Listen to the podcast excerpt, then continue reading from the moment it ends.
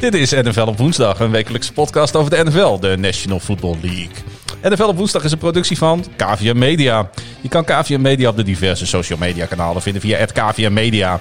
En het was weer een uh, dolfijn weekend voor de fans in Miami. de primetime wedstrijd op zondag en maandag zorgde weer eens voor een kater. En hoe goed zijn de Steelers? Mijn naam is Klaas-Jan.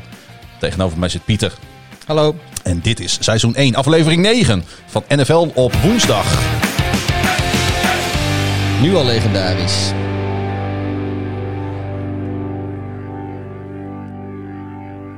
Nu al legendarisch. We zijn al bijna in uh, speelronde 11 beland. Maar we gaan speelronde 10 uh, ja, nog, nog even nabeschouwen. Ja, dit wordt bijna NFL op, uh, op donderdag. Ja, uh, kijk, mensen, er moet ook af en toe zeg maar echt gewerkt worden. Het werk waardoor wij onze hypotheek en onze broodjes en haringjes kunnen betalen. En de, de studio. En de studio, precies. Ja, KVM Media vraagt nogal wat. Uh... Ru ruimte op Soundcloud. Precies. En uh, vandaar dat we wat later zijn, omdat uh, nou ja, we ook nog een leven naast de NFL hebben. Je kunt je je bijna niet voorstellen. wat voor weekend was dit, Pieter? Nou, klote. Ja, het, nou, het, weekend was leuk. Het weekend was leuk, het precies. Sta het staartje was gewoon weer. het weer... Tot, tot en met zondagnacht 12 uur hebben wij ons meer dan vermaakt. Ja, nou, ik, ik denk dat ik me nog 24 uur langer vermaakt heb dan jij. Ja. Maar uh, uiteindelijk was het gewoon allemaal. Uh, ja, gewoon geen reet aan. Dus laten we gewoon beginnen met waar we, waar we naartoe willen met deze podcast. En dat is praten over de NFL en niet over hoe wij het weekend meegemaakt hebben. Want dat is gewoon ja, niet leuk. Geert-Jan Dagwinkel. Kans op een Super Bowl tussen de Steelers. van de show heb ik gehoord uit, uh, nou, ja. ik denk wel uit vrij directe bron. Misschien wel onze meest irritante luisteraar. Maar wel groepie van de show. Maar wel groepie van de show, inderdaad. Kans op een Super Bowl tussen de Steelers en de Packers is nu groter dan 50%. Mee eens? Nee. Want hij vergeet de Chiefs, zou je zeggen? Nou nee, hij noemt de Packers. ja, en? Ja, nou gewoon nee. Dat, dat gaat niet gebeuren. Nee, dat, nee even, even serieus. Ik ja. denk, uh, ik, ik, de, hij doet dit natuurlijk weer om ons een beetje dwars te zitten. De eikel. Ja, maar... Wij uh, hebben geen vrienden van de show, wel eikels van de show. we, hebben geen, ja, we hebben wel vijanden van de show. Vijanden, heb precies. ik gelezen op Twitter. Ja. Maar, nee, de, de, kijk, de, de Steelers die, die maken... Op, ja, die hebben het beste record in de AFC, maar ik denk nog steeds niet dat ze het beste team zijn in de AFC. Hoewel ze wel op een goede dag zie ik ze de Chiefs wel verslaan. Uh, dus die kunnen zomaar eens in de, in de Super Bowl terechtkomen. De Packers, ik heb het uh, uh, de vorige podcast ook zo. Vandaag, of vandaag, dit weekend was ook niet overtuigend. Dus ik, we, we hebben het vorige uitzending hebben het gehad over, over dat rijtje teams in de, mm -hmm. in de totale power rankings van, wat was het, drie tot en met negen geloof ik. Ja. En dat zijn volgens mij zo'n beetje op de, wat inwisselbaar de, de, van elkaar ja, kan winnen en verliezen. De, Ravens ja. zitten daartussen, maar volgens mij wat verder allemaal NFC-teams. Zo'n beetje, de, met, met de Saints. En maar hadden de Dolphins er ook net ingezet? Nee, volgens mij waren toen nog uh, nummer 10 outside looking in. Maar, ja. nu, maar goed, de, de Rams hebben ondertussen ook weer uh, dingen gedaan. Ja. ja, weet je, er zitten, zeker in de NFC heb je met de, de Saints en de, en de Buccaneers en de, en de Rams en de, en de Seahawks en de Packers. Ik, ik vind geen van die teams echt boven de andere uitstijgen. Dus de kans dat zeg maar dat, dat het 50% of meer is dat de Packers de NFC afgevaardigd worden in de Super Bowl, daar geloof ik niet in. Het kan in ieder geval, want ik, ik, dit is een beetje, ja, een beetje onzinnig om nu al te proberen een Super Bowl te voorspellen. Ik denk wel dat die NFC playoffs nu al hartstikke leuk kunnen worden. Ja, ja de, de NFC die, die dat alle... Er wordt veel gescoord. Ja, in de er zijn ook een paar ja, goede verdedigingen. In, in de AFC heb je, heb je eigenlijk één of twee teams die er bovenuit stijgen. Ja. En daaronder uh, gaat iedereen elkaar uh, afmaken. Maar dat gaat er voornamelijk om, om seeding. Mm -hmm. En in de NFC uh, is het verschil tussen de hoogste en de laatste seed is zo klein dat dat, dat, nou ja, dat, dat gaat echt van de laatste speelronde afhangen misschien. Dat, Ja. en, en dat, ja, dat wordt leuk, hoop ik. Mees Aaf die eh, twittert. Ten eerste mijn complimenten aan jullie voor de podcast. Dankjewel Mees Aaf. Dankjewel. Het is toch een ritueel geworden om lekker op woensdag de podcast te luisteren. Nou, Woensdagavond excuses, of donderdagochtend. Dat wordt nu woensdagavond of donderdagochtend. Ik ben daarnaast wel benieuwd, benieuwd wie jullie de beste cornerback, dus niet quarterback, maar cornerback van de NFL vinden. Zelf vind ik het knap hoe Ramsey tegenover Metcalf gespeeld heeft. Ja, nu, eh, Nu kreeg eh, Metcalf niet zoveel ballen natuurlijk. En dat eh, zal ook... eh, Nou, als ik het goed gezien heb, heeft hij tot het eind van de derde kwart is er geen enkele bal in de richting van het duo Ramsey-Metcalf gegaan. nou, dat is natuurlijk deels ook de, de verdienste van, van Jalen Ramsey. Ja. Toen dat wel ging gebeuren, toen verdedigde hij die inderdaad uit, meer dan uitstekend. Ja, dat is natuurlijk, dat is Cornerbacks ehm, ranken of eh, beoordelen is natuurlijk echt super lastig, omdat de goede co- cornerbacks krijgen heel weinig ballen eh, hun kant op. Ja, en eh, je bent als. Kijk, het hangt ook een beetje af hoe je team speelt. Je hebt namelijk eh, teams die hun beste cornerback op de beste receiver van de tegenstander zetten. Ja. En je hebt ook teams die zeggen gewoon van luister, ik doe de linkerkant van het veld en eh, eh, die andere cornerback doet de rechterkant van het veld. En dat gaat al eh, het hele seizoen zo en dat blijft zo. En dan laten ze eigenlijk aan de tegenstander, waar die aanvallend hun beste receiver neerzetten, zetten ze die dan tegen de beste of tegen de nou, slechtste cornerback, om het zo maar te zeggen. de number two of de number Ja, three. Ja. dus da- daar, daar, daar, ja, daar heb je niet altijd invloed op. Maar Jalen Ramsey, die is zeker een kandidaat. Eh, ik vind zelf eh, eh, Kendall Fuller van de Washington voetbalteam. Deze keer zeg ik het wel goed in één Mhm. keer. Die, die vind ik ook wel echt heel goed. Het is misschien iets minder voor de hand liggend, omdat het team waar die voor speelt niet heel indrukwekkend is. Maar Kendall Fuller is wel een. Ja, dat, het is wel grappig dat jij dat zegt. Want volgens mij heeft het Washington voetbalteam op dit moment statistisch gezien de beste pass defense van de league. Nou, daar doet Kendall Fuller Precies. zeker aan mee. Dus dat is altijd, dat soort statistieken zijn altijd bizar als je nagaat waar die teams record-wise staan. Ja, Want ze krijgen inderdaad nooit 30, 40 punten tegen. Tenminste, niet vaak. Ehm, ik ben zelf wel gecharmeerd van onze grote vriend bij de Chicago Bears. Kyle Fuller. Juist. Niet, eh, Niet te verwarren met. Kendall Fuller is een broertje van, Ja. eh, van Kendall Fuller, of een broer. Ja, die speelt natuurlijk echt een krankzinnig goed seizoen. Hè? Ja, Jij volgt de Bears natuurlijk op de voet. Ik denk dat jij dat wel kunt beamen. ja uh, Kyle Fuller speelt... Ja, die speelt gewoon een Pro Bowl seizoen. Ja, Ik- absoluut. Het is wel grappig trouwens, want we hebben nu Kendall en Kyle Fuller genoemd. Het Ja. zijn natuurlijk broers van elkaar. Uit die, die hebben, ze hebben nog twee broers. Vincent Fuller en Corey Fuller. Dat, dat, dat is gewoon informatie. Dat, dat ja, dat, jij- komt nu, dat komt nu Dat heb jij gewoon in je. Ja, dat, ik, bereid ook, ik bereid ook dingen voor. Eh, er komen ook slimme mensen uit Groningen. Vincent Fuller, eh, die kennen we eh, misschien van de Titans. En eh, daar heeft hij volgens mij vijf seizoenen gespeeld. En daarna één Ja. of twee jaar nog bij, bij de Patriots. Of heeft hij in ieder geval onder contract gestaan. En Corey Fuller kennen we van de Lions. Dus dat is- zijn gewoon vier broers. Kendall, Kyle, Vincent en Corey. Die alle vier tot de NFL geschopt hebben. En daar ook daadwerkelijk meerdere seizoenen gestart hebben voor, voor teams. Vier, vier verschillende vaders, hè? Dat zou heel goed kunnen. Ik ben niet zo bekend met... Met de familie. eh, Nee, maar het zou ook, ik, ik denk dat eerder vier verschillende moeders zijn, maar ze allemaal Fuller. Oh ja, dat is, ik, ik heb wel eerder in een andere podcast eh, aangetoond dat ik niet zo goed in biologie ben. nou goed. Eh, en ik ben, ik moet eerlijk zeggen dat jij noemde het Ja. Patriots. Dan moest Marcus- ik gelijk aan, aan Steven, Stefan Gilmore denken. Oh, ja, ja. Die heeft COVID gehad, dus er zit een hiccup in zijn seizoen. Maar weet je, eh, ja, dat doet wat met zijn stads, maar niet met zijn talent nu die weer terug is. absoluut niet. Nee, nee Ja. die, die staat bij mij eigenlijk wel op één. Oh, eh, ik wil nog wel een honorary mention Ja. doen. Eh, Marcus Peters Ja. van eh, jouw grote favoriete team, de, de Ja, die, is- Ravens. die heeft cijfers neergezet dit seizoen eh, niet normaal. Een beetje discutabel was het natuurlijk vorige week of het wel of niet een interceptie was. Maar ja, dat, eh, die, die, eh, die heeft Nou, zijn, eh, misschien is het wel zijn reputatie die ervoor zorgt dat, dat, Dat je dan zo'n call meekrijgt. Ja. Dat, dat kan hoor. Ja, Eh, vraagje van Martijn Koopman. Wat zouden jullie ervan vinden om de Super Bowl naar 7 uur Nederlandse tijd te verplaatsen? Nou, dat lijkt mij eh, op zich helemaal niet verkeerd. Aangezien eh, eh, de Buccaneers alleen winnen als ze niet op primetime spelen, zegt hij. En complimenten heren voor de podcast. Nou, Nou, dankjewel. dankjewel Martijn. Goh, we gaan helemaal... gelu- het is- Nee, ik- je ik kunt het niet zien, want we hebben radiohoofden. Ik bloos. Ik ook. Ehm, maar om antwoord te geven op de vraag, ik, ik, eigenlijk, het heeft wel wat joh, die Super Bowl Ja, midden in de nacht. vind ik ook, hoor. gemier en, en Want niemand is natuurlijk wakker in Nederland eh, over het algemeen in de nacht van zondag op maandag. Ja. Behalve dan wij. Wij, hè, Ja. wij twee Ik vind en onze wel- luisteraars. Ik, kijk, ik heb geen idee hoe de, hoe de vlag erbij hangt straks in februari qua eh, coronavirus technisch. Ehm, als alles nog dicht is en, de, en, en het, zeg maar de, de samenleving ziet eruit zoals hij er op dit moment uitziet. Joh, dan vind ik zondagavond een uurtje of acht, half negen echt een prima tijd. Zeven uur is misschien iets te vroeg, maar acht uur, half negen Ja, lijkt me mooi. Misschien even heel kort schetsen hoe dat dan gaat in, in Groningen. We hebben hier in eh, Groningen ook een American voetbalteam wat in de eredivisie van Nederland speelt. De Groningen Giants. Ehm, ja, dat is dan waanzinnig. Die hebben dan op de grote markt in Groningen hebben die een eh, groot feest.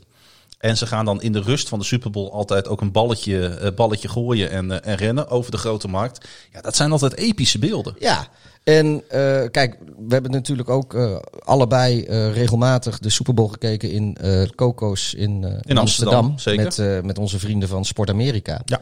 En eh, dat was een beetje, nou ja, daar dan heen. Of, of je regelde slaapplek in Amsterdam. Of we gaan met de eerste trein maandagochtend weer terug naar Groningen. Tussen de forensen die daar een beetje met kleine oogjes zitten. En wij zitten daar met de halve liter blikken bier eh, die door de treincoupé rollen. Nog eh, hal- dronken als storren True story.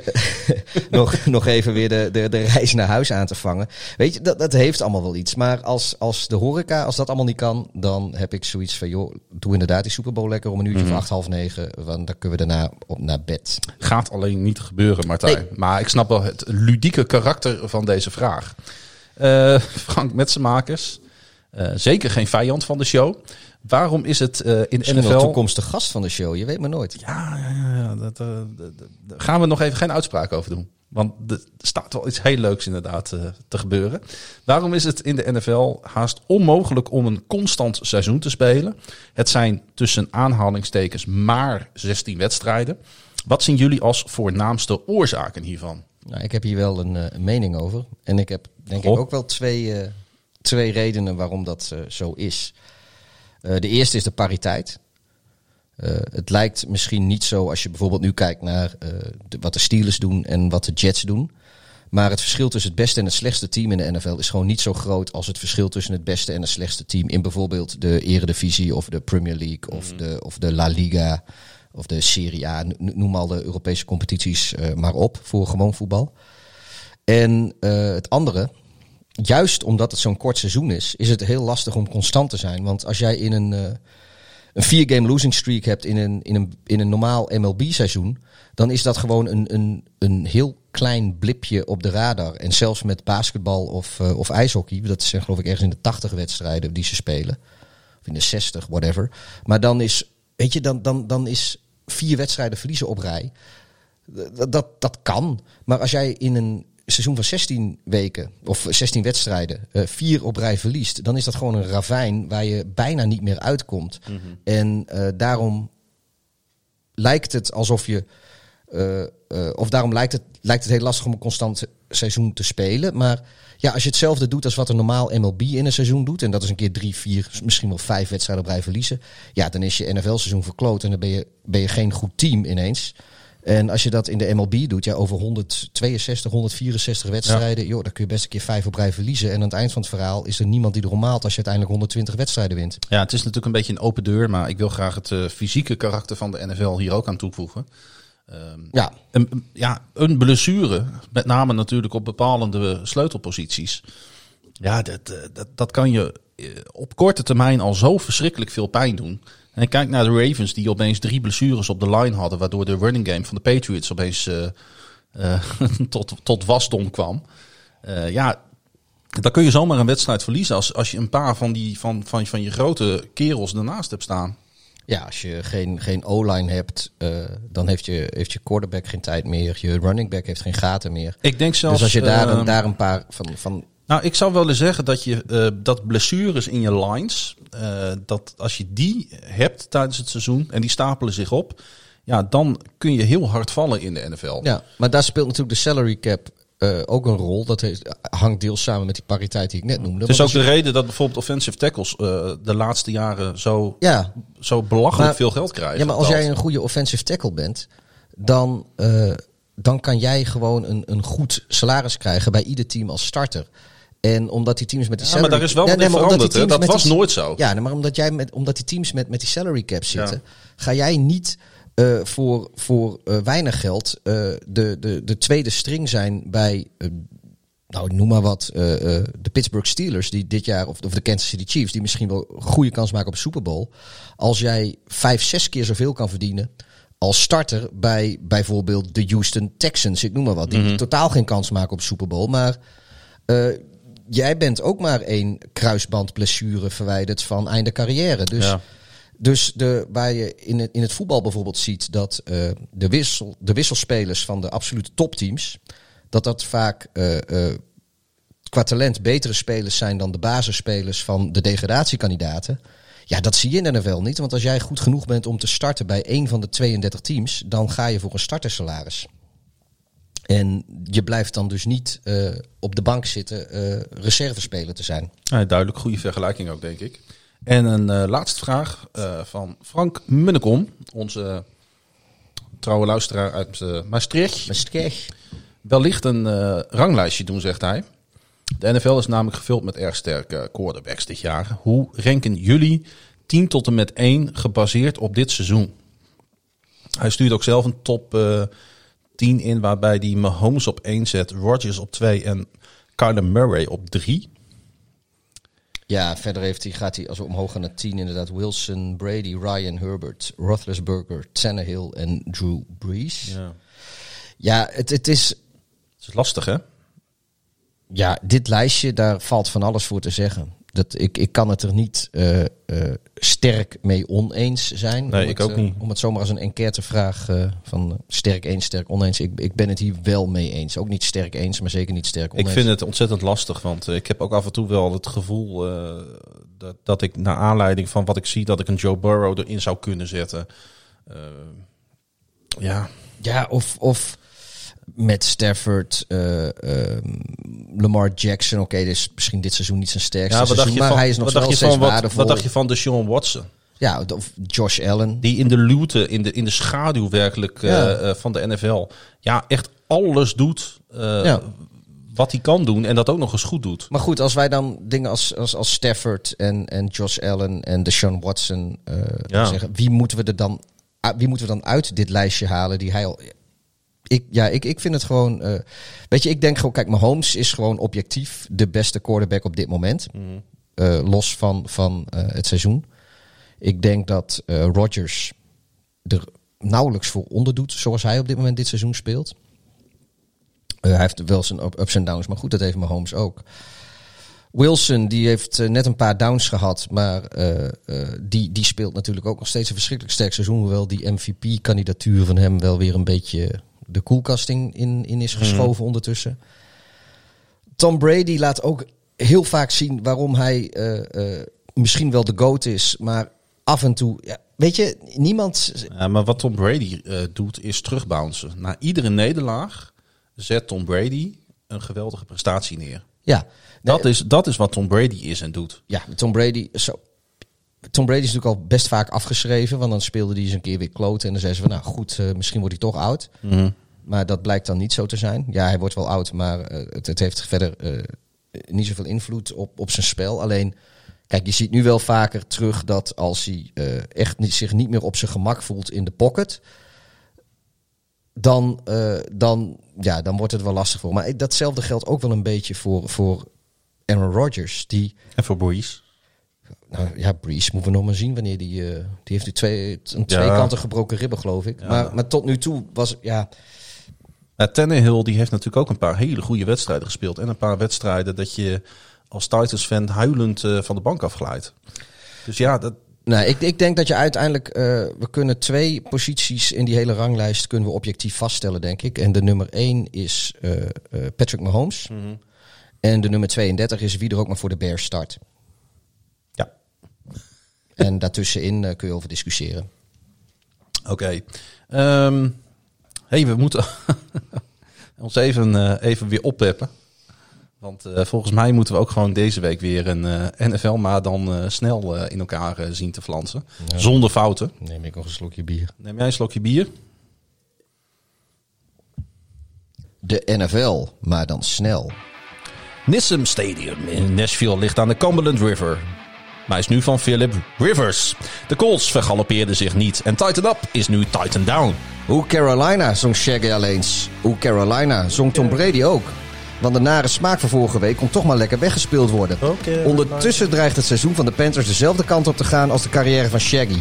De vergetelheid in. De stad Houston heeft een stedenband met het Azerbeidzjaanse Baku. Logisch, want in Baku kunnen ze ook geen fatsoenlijk American voetbalteam op de been brengen. Dat lukte in Cleveland ook jaren niet. Nu lukt het eindelijk wel en is het niet leuk om naar te kijken. Het komt zelden voor, maar de Lions-fans konden weer even lachen. Met de nadruk op even, want zodra ze naar buiten kijken en beseffen dat ze in Detroit zijn, zal het lachen ze snel vergaan. Alex Smith pakt deze keer niet zijn been, maar de Lions braken wel zijn hart. Aaron Rodgers neemt het niet zo nauw met christelijke waarden, die de rest van zijn familie wel belangrijk vindt. Afgelopen weekend behandelde hij de Jaguars zoals hij met zijn vrouwen omgaat. Je doet ze wel, klaarkomen lukt nog net, maar het is niet meer dan hem er lafjes tegenaan hangen. De Eagles en de Giants probeerden in dit onderrondje uit te maken wie dit seizoen een goede start kan zetten de NFC East niet te winnen. De Eagles lijken, ondanks deze knap uitgekiende nederlaag, voorlopig toch aan het kortste eind te trekken en staan nog steeds bovenaan. In 2009 zou Ben Roethlisberger een vrouw hebben verkracht in een schimmig hotel in Nevada. Want daar doe je dat soort dingen. En daar stopten zijn misdaden niet. Afgelopen weekend kregen de Bengals hem keihard in de poepert. Joe Burrow zal er nog wel even slecht van slapen. Let Ross cook, roepen ze nog steeds. Maar de vraag is hoe lang nog. Want chef Wilson komt momenteel niet verder dan wat natte tosti's, zachte eieren en slappe pap. Gerechten waar niemand vrolijk van wordt, hoewel de Rams er vrolijk van smulden. Je weet dat je in Arizona bent als de meeste huizen meer vuurwapens dan bewoners hebben. De Bills gingen dan ook als aangeschoten wild van het veld naar een schot in de roos van Kyler Murray met DeAndre Hopkins als wapen.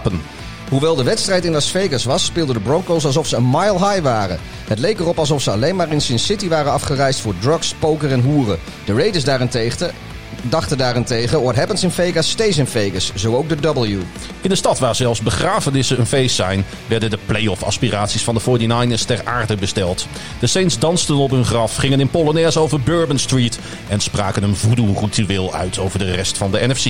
Ze geloven het zelf niet in Miami. Ze zijn contender in de divisie en voor de playoffs. De laatste keer dat dit gebeurde maakte de wereld zich nog druk om de Millennium Bug. Nu is het 2020 en is er gelukkig geen enkel virus dat de wereld in zijn greep houdt. De Ravens belanden in een zware herfstdepressie en maakten hardhandig kennis met het zware leven in de NFL. All the pieces matter en de Ravens zien hun topstukken stuk voor stuk omvallen. All in the game, yo. All in the game. Donkere wolken pakken zich samen boven de Windy City, waar de Vikings hun plundering van de NFC North voortzetten. Kirk en zijn cousins hadden geen kind aan de Bears, die in een vrije val terecht zijn gekomen alsof het drop Bears zijn. En wat een brug. Ja, Want zoals je van ons gewend bent, beginnen we na 22 minuten en 22 seconden met het uh, met Monday Night Football, zoals iedere week. ja ik moet eh, snel weg trouwens, dus ik, loop, eh, ik, ik stop er nu mee, want hier... Minnesota Vikings, het Chicago Bears. 19-13 nederlaag voor de thuisploeg. Ja, sinds hun bye hebben de Minnesota Vikings een three-game win streak opgebouwd. Waarbij van alle collega-teams uit de eigen divisie werd gewonnen. Als laatste werden de Chicago Bears verslagen op Soldier Field tijdens Monday Night Football. En het was de eerste Monday Night Football overwinning van Vikings quarterback Kirk Cousins. Die eindelijk afstand kan doen van een league worst 0-9 start in zijn carrière.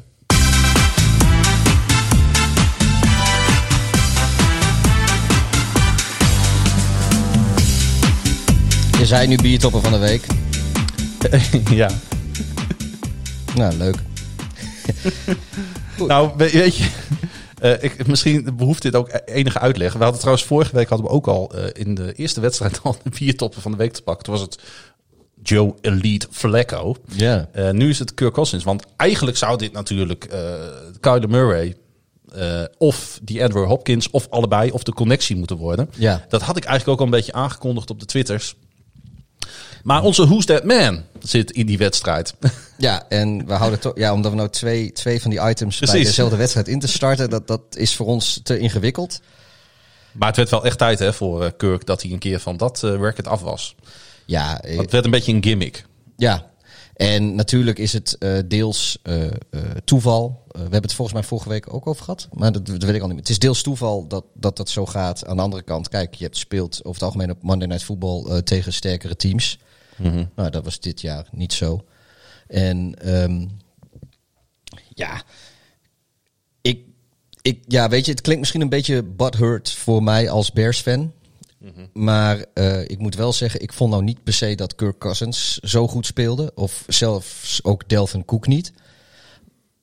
maar ja, je, je, je krijgt natuurlijk dit gewoon cadeau met, met de absolute aanvallende onmacht van de Bears. Maar dat Ja, doet er niks aan af dat Kirk Cousins eh, niet meer eh, ongewonnen is. Ongeslagen, ongewonnen. Is, er, is daar een woord voor eigenlijk? Het tegenovergestelde van ongeslagen? Ehm, nee, Nou, in ieder geval, hij is, hij is niet meer winstloos op de Monday night. En eh, ik denk dat, eh, nou ja, dat hij uiteindelijk eh, lekker is eh, wakker geworden op, eh, op dinsdagochtend. Beter als ik. Ja, de Vikings hebben dus een manier gewonnen om wedstrijden te winnen. En mogen heel voorzichtig weer gaan nadenken over playoffs. Zeker in de NFC. En dat na een 1-5 start. Wat veel andere teams niet lukte, lukte de Bears wel. Met het in toom houden van de Vikings running back Delvin Cook. Die mooie duels uitvocht met onder andere defensive tackle Keem Hicks. Al noteerde Cook over de hele wedstrijd alsnog een acceptabele 96 yards. Ja, waarvan het grootste deel nadat Hicks eh, geblesseerd uitgevallen was. Ja, Of in daarom, ieder geval een groot deel. Daarom noem ik hem ook, want dat waren wel toffe duels als je van dat soort eh, voetbal houdt om, Ja. eh, om, te, om en naar het te trash, kijken. trash talken onderling ook. Ja. Dat was ook weer lekker aan de gang. Ze, ze mogen elkaar ook niet, Cook en, en Hicks. Maar daarom kwam het natuurlijk wel wat meer aan op Cousins. Ehm, eh, en, en, en een goede gameplan natuurlijk. En dat hadden de Vikings dit keer wel goed gedaan.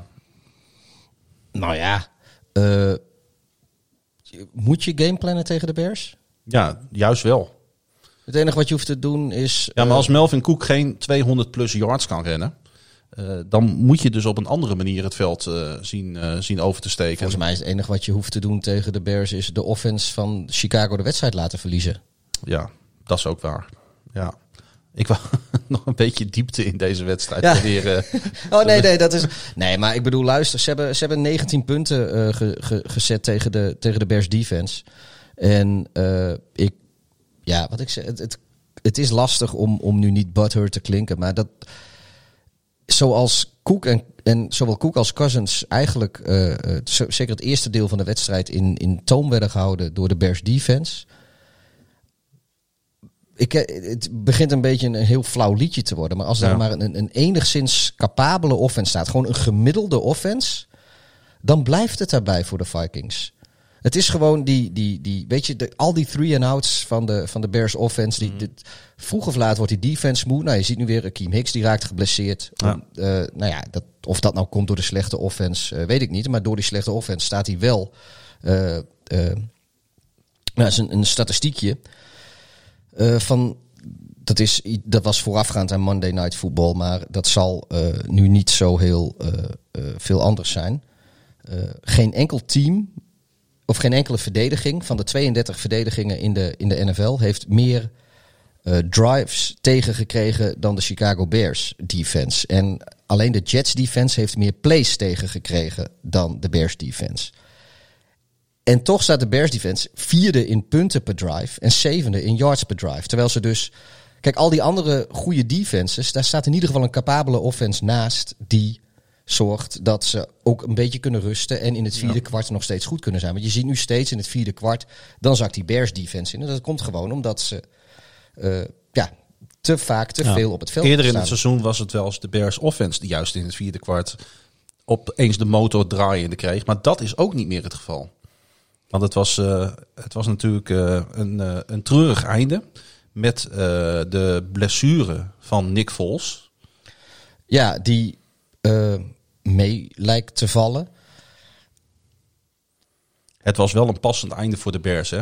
Voor deze toch wat treurige avond. Ja, en Want ik werd op een gegeven moment, Ik- namelijk, eh, ik zal je vertellen, ik werd wakker op een gegeven moment maandagnacht. Ik moest eh, op zich dinsdagochtend vroeg op. Ik heb deze wedstrijd dus niet live gekeken. Ik denk toch even kijken hoe het staat. En toen was er nog één minuut te spelen, zag ik. En eh, ik denk, nou, eh, waarom niet? Eén minuut, Nick Foles, voormalig Super Bowl MVP. Waarom niet? En ik zet mijn telefoon aan en ik zie opeens Nick Foles op zijn rug liggen. was wel een Kermend van de episch, episch, shot trouwens. met die spidercam van bovenaf. Ja. ja, ja, dat shot is wel heel tekenend voor eh, hoe, de, hoe het Bears seizoen gaat. Want ze zijn toch 5-1 gestart, maar nu staan ze 5-5. ja. Maar nee. eh, ja, en de, de de- Vikings heb- lijken dan weer de andere kant op te Ja, gaan. maar ik, ik heb die hele wedstrijd gezien, eh, ook in die laatste minuut. Het zat er nooit in met, Nee. eh, met Nick Foles. Sterker nog, Tyler Bray, je weet dat hij ook niet zoveel kan. Maar je hebt nog zoiets van, nou, wie weet. Dat, dat, ja. En nou, de Bears hebben ook de pech dat eh Foles, of pech, weet je. Ik, ik vind, ik, het is heel fijn voor Nick Foles. Ik, ik gun niemand eh, ellende toe of, of fysiek ongemak. Maar eh Foles die zal over twee weken wel weer fit zijn. Ja. En dus start hij waarschijnlijk Want de weer. Bears hebben een bye volgende week. Ja, en daarna mogen ze naar Green Bay. Voor Sunday Night Football. Succes. Voor de Bears was een eh, 104-yard kickoff return voor een touchdown van returner Cordarrelle Patterson, een van mijn favoriete spelers in de NFL. Het hoogtepunt van natuurlijk een verder aanvallend beroerde wedstrijd. Hij Daar heeft, ga ik er nog eh, even in de reden vallen. Ja. Want eh Cordarrelle Patterson heeft, of nou, de, die heeft ondertussen dit seizoen 787 return yards eh, eh, op zijn naam staan. En dat zijn meer yards dan eh, de alle rushing yards van de Bears offense combined. Dus de, de, Om nog maar eens extra te onderstrepen hoe... hoe verschrikkelijk historisch slecht de Bears offense is. Nou, eh Cordarrelle Patterson is historisch goed, want hij heeft een nieuw franchise record hiermee in, eh, in handen voor langste kick return. Aangezien Gil Sayers in Bij de 1967... Sayers. Ja, god Dus begin, eh, begin van dit seizoen is hij overleden. Ja. Eh, hij noteerde namelijk ooit een 103-yard kick return. En eh, trouwens, eh, om nog even daarop terug te komen. Bears eh headcoach Matt Nagy had dus de playcalling voor deze wedstrijd overgedragen aan OC Bill Laser. Maar het enige effect heeft dat niet gesorteerd. Sterker nog, de offense noteerde een season low 149 yards. Tegen echt niet de beste defense in de league. Dus dat Eh. helpt ook. Op, je komt nu natuurlijk op een punt, Pieter, dat je denkt: wat Zes, heb- zes punten heeft de offense eh, bij elkaar ge- gehakt. Ja, tegen tegen eh, helemaal niet zo'n geweldige defense. wat helpt dan wel? Ik denk dat heel veel mensen het gewoon niet meer weten. Nee, ik denk dat eh, dat, dat een heel groot probleem is. Ehm, Maar ehm, eh, kunnen we het wel over de Vikings hebben, zegt Erik Hansen op eh, Twitter. Want eh, waarom lukt het de laatste wedstrijden ineens wel? Ik denk dat we ze ook hun even de credits moeten ja, geven. nee, de, de, de Vikings die Op zijn, de- die zijn echt trending upwards. Ja. Eh, en ja, die hebben gewoon knap gewonnen, vooral van de, van de, van de Packers. Ze, nou, de Lions ook. Ze hebben nu drie, drie divisie-overwinningen op rij gepakt. En dat is eh, super waardevol, ook naar het eind van het seizoen eh, toe, als de, als de tiebreakers eh, eh, in het spel komen. Ehm, maar ja, net wat ik net zei, en het klinkt misschien heel butthurt. Ik vond de Vikings eh, eh, ma- maandagavond niet goed. Die hebben eigenlijk alles gedaan om, om te verliezen. Ze hebben de, de Bears aanval keer op keer de kans gegeven Ja. om, om die wedstrijd te winnen. En zelf maakten ze niet heel veel klaar tegen de Bears. Ja, en, en dus nee, ze, eh, ze zijn de terechte winnaar. Ja. Laat ik dat vooropstellen. Ehm ik denk ook dat, dat nou ja, de, weet je, ze, gaan de, ze zullen de Bears ook voorbij gaan. Ik denk dat dit is, is heel belangrijk geweest voor beide teams. eh, eh, en dan voor de Vikings in positieve zin en voor eh, Chicago in negatieve zin. En als Minnesota heel goed kijkt, dan zien ze heel ver, heel ver weg in de verte de Green Bay Packers onbedreigd divisieleider in de NFC North zijn. Al hadden ze een verrassend lastige middag tegen de Jaguars. Die misschien uiteindelijk maar blij moeten zijn met het verlies. En dus eh, in de draft van volgend jaar de kans op het eh, uitkiezen van een eh, topspeler. Ik dacht, we hebben het namelijk, ik zat even wat andere afleveringen van dit seizoen te luisteren. We hebben het wel heel weinig over Jacksonville gehad. En aangezien ik weet dat er ook een paar Jaguars-fans luisteren, dacht ik van, hey, wat moeten die Jaguars nou? Want met een 1-8 record moet het vizier, denk ik, eerder op de verre toekomst dan op de nabije toekomst. Eens? Nou ja, nabije toekomst is dit seizoen en de verre toekomst is een volgend seizoen? Ja. Of is een verre Ja. toekomst pas over drie of vier seizoenen? Nee, nee, nee, want ik, eh, dat ga ik uitleggen. Eh, want quarterbacks Gardner Minshew en Jake Luton, die spelen eh, niet beroerd. Maar ik, ik durf wel de stelling aan dat ze uiteindelijk niet het antwoord voor de Jacks zijn. Op dit moment zou Jacksonville als tweede mogen kiezen in de 2000 NFL draft. En dan zouden ze bijvoorbeeld voor Ohio State quarterback Justin Fields kunnen gaan. Hij heeft tijdens drie wedstrijden al 11 touchdowns gescoord. Dat is natuurlijk al indrukwekkend. Maar hij heeft ook slechts 11 incompletions genoteerd. Dat is eh, misschien nog wel indrukwekkend. Precies, dat wou ik er even tegenover zeggen. Hij heeft lengte, hij heeft kracht, hij heeft atletisch vermogen. Ik heb wat filmpjes van hem gekeken, een beetje videoscouting gedaan. En ik denk dat hij een geweldige Daarom, eh, quarterback eh, kan Daarom worden. verschijnt deze podcast ook zo laat. Ja, precies, omdat we alles huiswerk minutieus voorbereiden. Normaal Dan- doen we dat niet. Dan hebben de Jaguars 11 draft picks. Ze hebben 82 miljoen dollar aan cap space in 2021. En ze hebben echt aan beide kanten van de bal hebben ze op dit moment talent staan. Ja. Dat zich nog moet ontwikkelen. Eigenlijk, en dan ziet ja. de toekomst er opeens voor de Jaguars helemaal maar- niet zo slecht uit. Maar eigenlijk zou je ook gewoon zeggen van, joh, kijk gewoon alleen al om je heen in de, alleen al in de AFC laat staan of in, in, je, in je eigen divisie. En daarna in de AFC en daarna in de, gewoon de hele NFL. En dan zie je gewoon als Jacksonville dat je dit seizoen niet zoveel in de melk te brokkelen gaat hebben. Nee. Terwijl jouw eh, eh, perspectief voor de, voor de korte termijn, dus voor de, voor de komende twee, drie seizoenen al, is enorm gunstig. Ik vind best wel dat ze een, een goede rebuild in eh, Jacksonville zijn gestart. Maar ja, ze, zoveel ik nog. Ze hebben de, de, de, alle ingrediënten voor een hele goede rebuild, die liggen. Nou ja, oké, precies. En eh, kijk, je kan natuurlijk eh, verschrikkelijk slecht gaan draften. Of, of al je cap space op gaan maken aan een stel eh, uitgerangeerde free agents komend offseason. Dat, dat weet je niet. Maar Ergens de- heb ik het gevoel dat dat niet gaat gebeuren bij, bij Jacksonville. Nou ja, het zou niet de eerste keer Nee, zijn dat ze, maar- dat ze dat. Ik bedoel, volgens mij is Jacksonville of aan het onderpresteren of in een rebuild. Behalve dat ene seizoen dat ze de AFC Championship game. voor- Tegen de Steelers was dat, hè? Ja, oh dat oh, dat, oh, dat was dan één ronde eerder. Ja. Nee, ze hebben de Steelers verslagen toen. en Verslagen, toen hebben ze ja. verloren van de Patriots. En die hebben toen uiteindelijk weer gewonnen van de Ja, Rams of dat zo. was, ik, ik eh, weet het niet precies. Dat was een geweldige wedstrijd tegen de Steelers. Dat- Toen, toen presteerden ze wel, denk ik, wat boven hun kunnen. Maar wat ik eigenlijk wil zeggen, de Jaguars eh, ja, zijn een beetje onderbelicht team. Maar ze zijn op de achtergrond echt wel bezig om weer die voorwaarden te creëren. Waardoor ze eventueel in de toekomst, in de komende twee jaar, weer mee kunnen gaan doen. Ja, ik, ik, ik, ik ben het volledig met je eens dat, dat eh, de voorwaarden er liggen om, om echt heel leuk, eh, hele leuke dingen te gaan doen de komende jaren. Ik weet alleen niet of dat aan Jacksonville besteed is. Want eh, ze hebben natuurlijk eh, wel vaker eh, veel draft picks en ook hoge draft picks gehad. En op de een of andere manier, ze hebben één, één goed seizoen gehad. En volgens mij is alles daarvoor, als je teruggaat naar, naar, nou ja, naar hun bestaan, zo'n beetje is een losing season geweest. En eh, Dan ligt in natuurlijk ieder geval de afgelopen tien jaar hebben ze volgens mij hebben ze, alle, hebben ze eigenlijk nooit meer dan vier of vijf wedstrijden per seizoen gewonnen. Nee, daar ligt en toen hebben natuurlijk ze ook, één, eh, één ja. el- wat was het, 11, 5, 12, vier seizoen hebben ze één keer gehad. Ah, ze hebben natuurlijk wel eerder in de playoffs gestaan in hun bestaan. Volgens mij hebben ze zelfs een Super Bowl verloren. Ja, maar ehm, nou goed, ik, ik denk, ik wou gewoon eens een keer proberen om een wat positief Ja, nee, dat, eh, dat, dat, dat, de beeld neer te zetten van de toekomst van de Jacksonville Jaguars. Die misschien wel helemaal niet in Jacksonville ligt. Want dat speelt natuurlijk ook op de achtergrond. Door corona is dat verhaal op dit moment eh, uit de wereld. Maar goed, eh gaan nog altijd geruchten dat de Jaguars eventueel het team van Londen kunnen worden. Ja, ik, ik, heb daar, eh, ik ben nog altijd een beetje sceptisch daarover. Aan de andere kant, Ik ben ook heel lang sceptisch geweest over een team terug naar Los Angeles. En in één keer waren het er twee. Maar Londen is toch wel andere koek. Ja, bovendien eh, de cultuur rondom NFL-wedstrijden is eh, een groot gedeelte van de NFL. En die heb je gewoon in Londen niet. Nee, en ik, ik denk ook... ehm, kijk, nu is... is Ja, een eh, stukje fan, een stu- wij zijn allebei en in Londen en in Amerika naar American Ja, het verschil is Festival levensgroot. En de, de, de beleving rondom een wedstrijd in Amerika is zo, zo, zo, zo typerend, zo, zo ja, uniek. Ik denk dat, weet je, nu is het zo dat... dat moet je, misschien hebt- wel niet willen nabootsen. Nee, je, je hebt natuurlijk nu steeds verschillende teams die in Londen komen. Eh, de ene wat vaker dan de ander. De Jaguars ieder jaar. Ja, en, eh, maar, maar goed.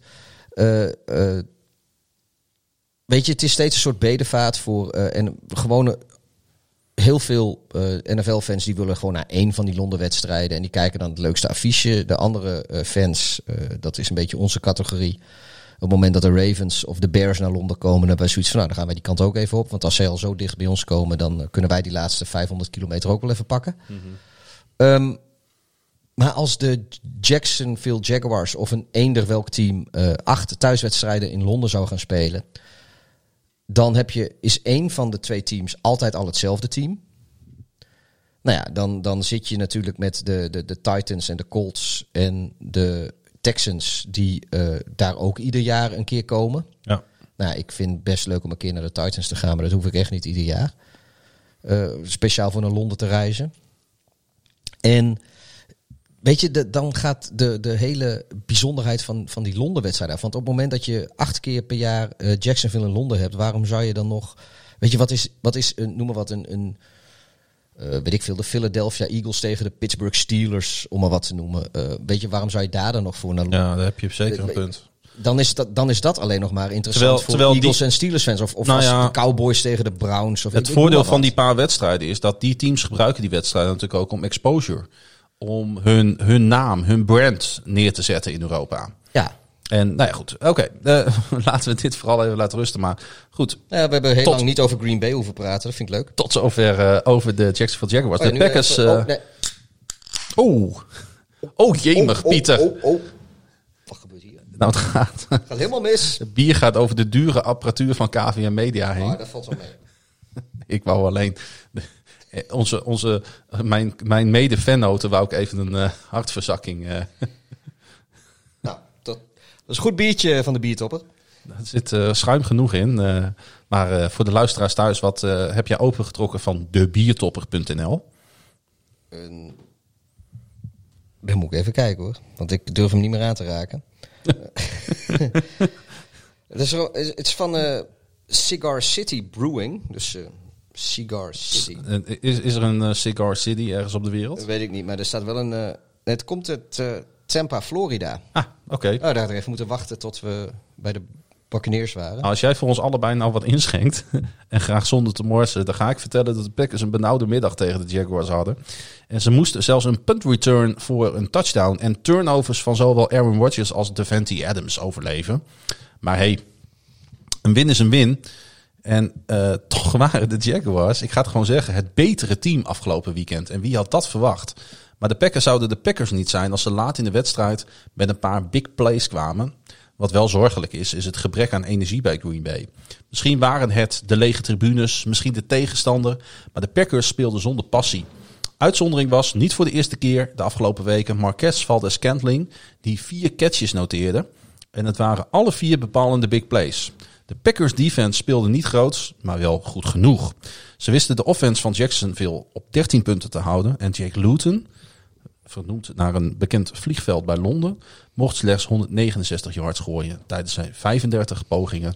En dat zonder Jair Alexander en Kevin King. Misschien is dat wel een teken dat, eh, dat de Jaguars toch een keer naar Londen verhuizen. Als hun quarterback al naar het vliegveld noemen. Precies. Ik wou, het, ik wou het bruggetje niet maken, maar gelukkig maak jij wel. Ehm, en ondertussen heb jij de tafel eh, even dro- droog kunnen maken. Ja, ik, ik, Ik, zit- had gelukkig een verhaaltje genoteerd, zodat eh, we nu weer verder kunnen.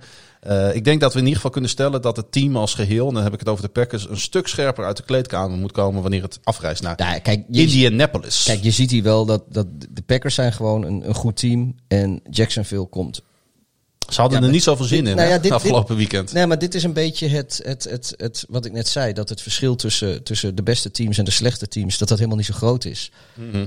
Want ehm, Jacksonville heeft echt gewoon twee kansen gehad om die wedstrijd in het slot te gooien. En eh, dat doen ze niet. Daar komt één keer was volgens mij balverlies en één keer deed ze een field goal waar eigenlijk een touchdown had gemoeten. Ja. Nou ja, dan geef je Rodgers weer een kans. En Rodgers is gewoon zo'n klootzak die eh, zegt gewoon eh, dankjewel, papa, papa, pap, touchdown, eh, de groeten, ik ga naar huis. Want deze wedstrijd is in de pocket. Ja, 2024 werd het uiteindelijk. En eh, het zal dus allemaal wat beter moeten wanneer er afgereisd wordt naar Indianapolis. Want de Colts, nou, verrasten, mag ik dat zeggen? Toch wel met een eh, spectaculaire overwinning op de Tennessee Titans. 34-17. Ja, dat de Colts eh, trouwens twee volledig verschillende helften kunnen spelen. Dat hebben we dit seizoen al wel eens eerder gezien. Eh, toch was de 21-0 run na rust meer dan indrukwekkend. Indy scoorde een touchdown op hun tweede Ja, drive speelde rust. Tennessee ook wel eh, twee verschillende helften. Ja, ten- dat klopt. Dat klopt. Maar dat, ik, ik denk dat het meer aan de Colts lag in dit geval dan aan de Titans. Die gewoon heel goed na rust eh, Ik denk eh, dat ze de Colts misschien wel geleerd hebben van hun tweede helft tegen, tegen jouw vrienden uit Baltimore. Dat zou zomaar kunnen, want Toen verzaakten ze de tweede helft. ja, nu kwamen ze gewoon met, met, een, met een goede drive. Ze kwamen met een geweldige blok bij een punt van de Titans. Die ze retourneerden voor een touchdown. En eh, ze kozen ervoor om bij hun derde score eh, Philip Rivers van het veld te halen. En eh Brissett. Jacoby Brissett. Ja, zeker. Een quarterback sneak te laten doen in de endzone. Ja, maar volgens mij zegt Rivers ook gewoon vandaag, ik ga dat echt niet doen. Dan komen de mensen aan mijn lijf, dan kan ik geblesseerd raken. ik ben oud, ik heb kinderen, ik heb genoeg laten zien. Gooi daar maar die, die backup om dat te doen. Ja, maar hoe verstandig is dat? Natuurlijk is dat verstandig. Ja. Ik vond het echt... eh, dan, dan laat je wel zien dat je een goed team bent. Ja, En een goede quarterback natuurlijk ook. het is natuurlijk wel een beetje lullig voor Jacoby Brissett. Want dan zeg je eigenlijk gewoon van ja, ik wil niet geblesseerd raken, raak jij maar geblesseerd. Ja, is het nou te simpel gesteld als ik zeg... eh hou Derrick Henry tegen? Zorg ervoor dat je defense en je special team scherp is... en dan maak je gewoon een goede kans tegen de Titans. Nou ja, de Bears hebben vorige week Derrick Henry ook gestopt en die verliezen ook gewoon. Ja. Maar goed, dat, dat hebben we net gezegd. Het, het is gewoon een, omdat je een, een abominabel slechte. Nee, eh, kijk, eh, de Colts hebben Maar het helpt natuurlijk wel voor een groot de- gedeelte de, al. De Colts hebben een hele, hele, hele, goede, hele goede defense. En die hebben inderdaad, die hebben gewoon Derrick Henry eh, een beetje aan eh, in toom gehouden. Wat, wat de Bears eigenlijk met eh, Delvin Cook deden. Ja, en dan, dan, Hmm. dan dwing je Tannehill misschien wel een beetje om. om eh, ja, die begint dan een beetje op de Dolphins Tannehill te lijken. Ja. Dat is precies wat ik dacht toen ik naar die wedstrijd zat te kijken. Dat ik dacht van, nou moet hij. En dan gaat hij forceren. En dan gaat het fout. Ja. Dus En- hij, Tannehill is natuurlijk een Nou, Tannehill is een, is, is een prima quarterback. En als het werkt eh, eh, met, eh, met, met, met een sterke running game. En je hebt, weet je, dan kun je. Als, als, als, een, als, een, als een verdediging, als die zich volledig moet focussen op, op de running game en Derrick Henry, dan is als quarterback relatief makkelijk om, als je, zeker als je een goede O-line hebt, om de tijd te hebben om iemand vrij te vinden in de secondary. En kijk, iedere quarterback in de NFL is een hele goede quarterback. Allemaal. Er spelen geen slechte quarterbacks in de NFL. Nee. En we, we zeggen het wel, maar goed, dat is allemaal relatief. Maar als jij gewoon eh, de tijd hebt achter je offensive line en eh, de, de verdediging die, die staft de, de box, zeg maar, om, om de running game tegen te houden, ja, dan gaan er altijd één of twee receivers of een tight end of, of wat dan ook. Die ga je vrij vinden. En als je de tijd hebt om die te vinden en je hebt het talent om die bal daar te krijgen, ja, dan, dan is het makkelijk spelen. Ik, ik wil niks afdoen aan wat Tannehill heeft laten zien de afgelopen anderhalf jaar bij eh, de Titans. Maar het is wel zo, als de, als, als de running game eh, niet meer zo gevaarlijk is en je staat achter en je moet dus wel door de lucht, omdat je en een tijd op de klok wil houden en je wil dingen forceren. Ja, dan is Tannehill toch gewoon weer Tannehill. Ja, en dan zijn de Titans eh, ook niet de hoogvlieger die ze wel kunnen zijn. De Colts, eh, Colts, oh, lekker biertje. Nou, hij ruikt vrij sterk. Ik, ik moet dit. eh, Ik, eh, voor, de, voor de mensen die denken wat voor stilte valt er nu, we nemen allebei even een slokje.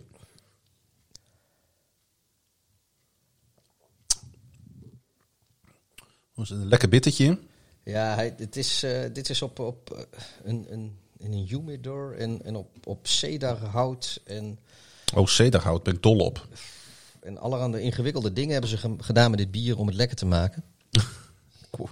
Ik wou vertellen dat Colts eh, quarterback Philip Rivers vooraf aan de wedstrijd nog maar vier yards nodig had om Hall of Famer Dan Marino in te halen voor de vijfde Nee, plaats. het vorige week ook over gehad over Dan Marino. En Ja. zijn acteren. Dat is, nou ja, dat ook. Maar eh, je ziet nu, het is wel grappig. Overal in de NFL eh, zijn er nu quarterbacks die Dan Marino op verschillende staat, staat, statistieken voorbij aan het, aan, het, stu- aan het stuiven, zou ik bij- de zeggen zijn.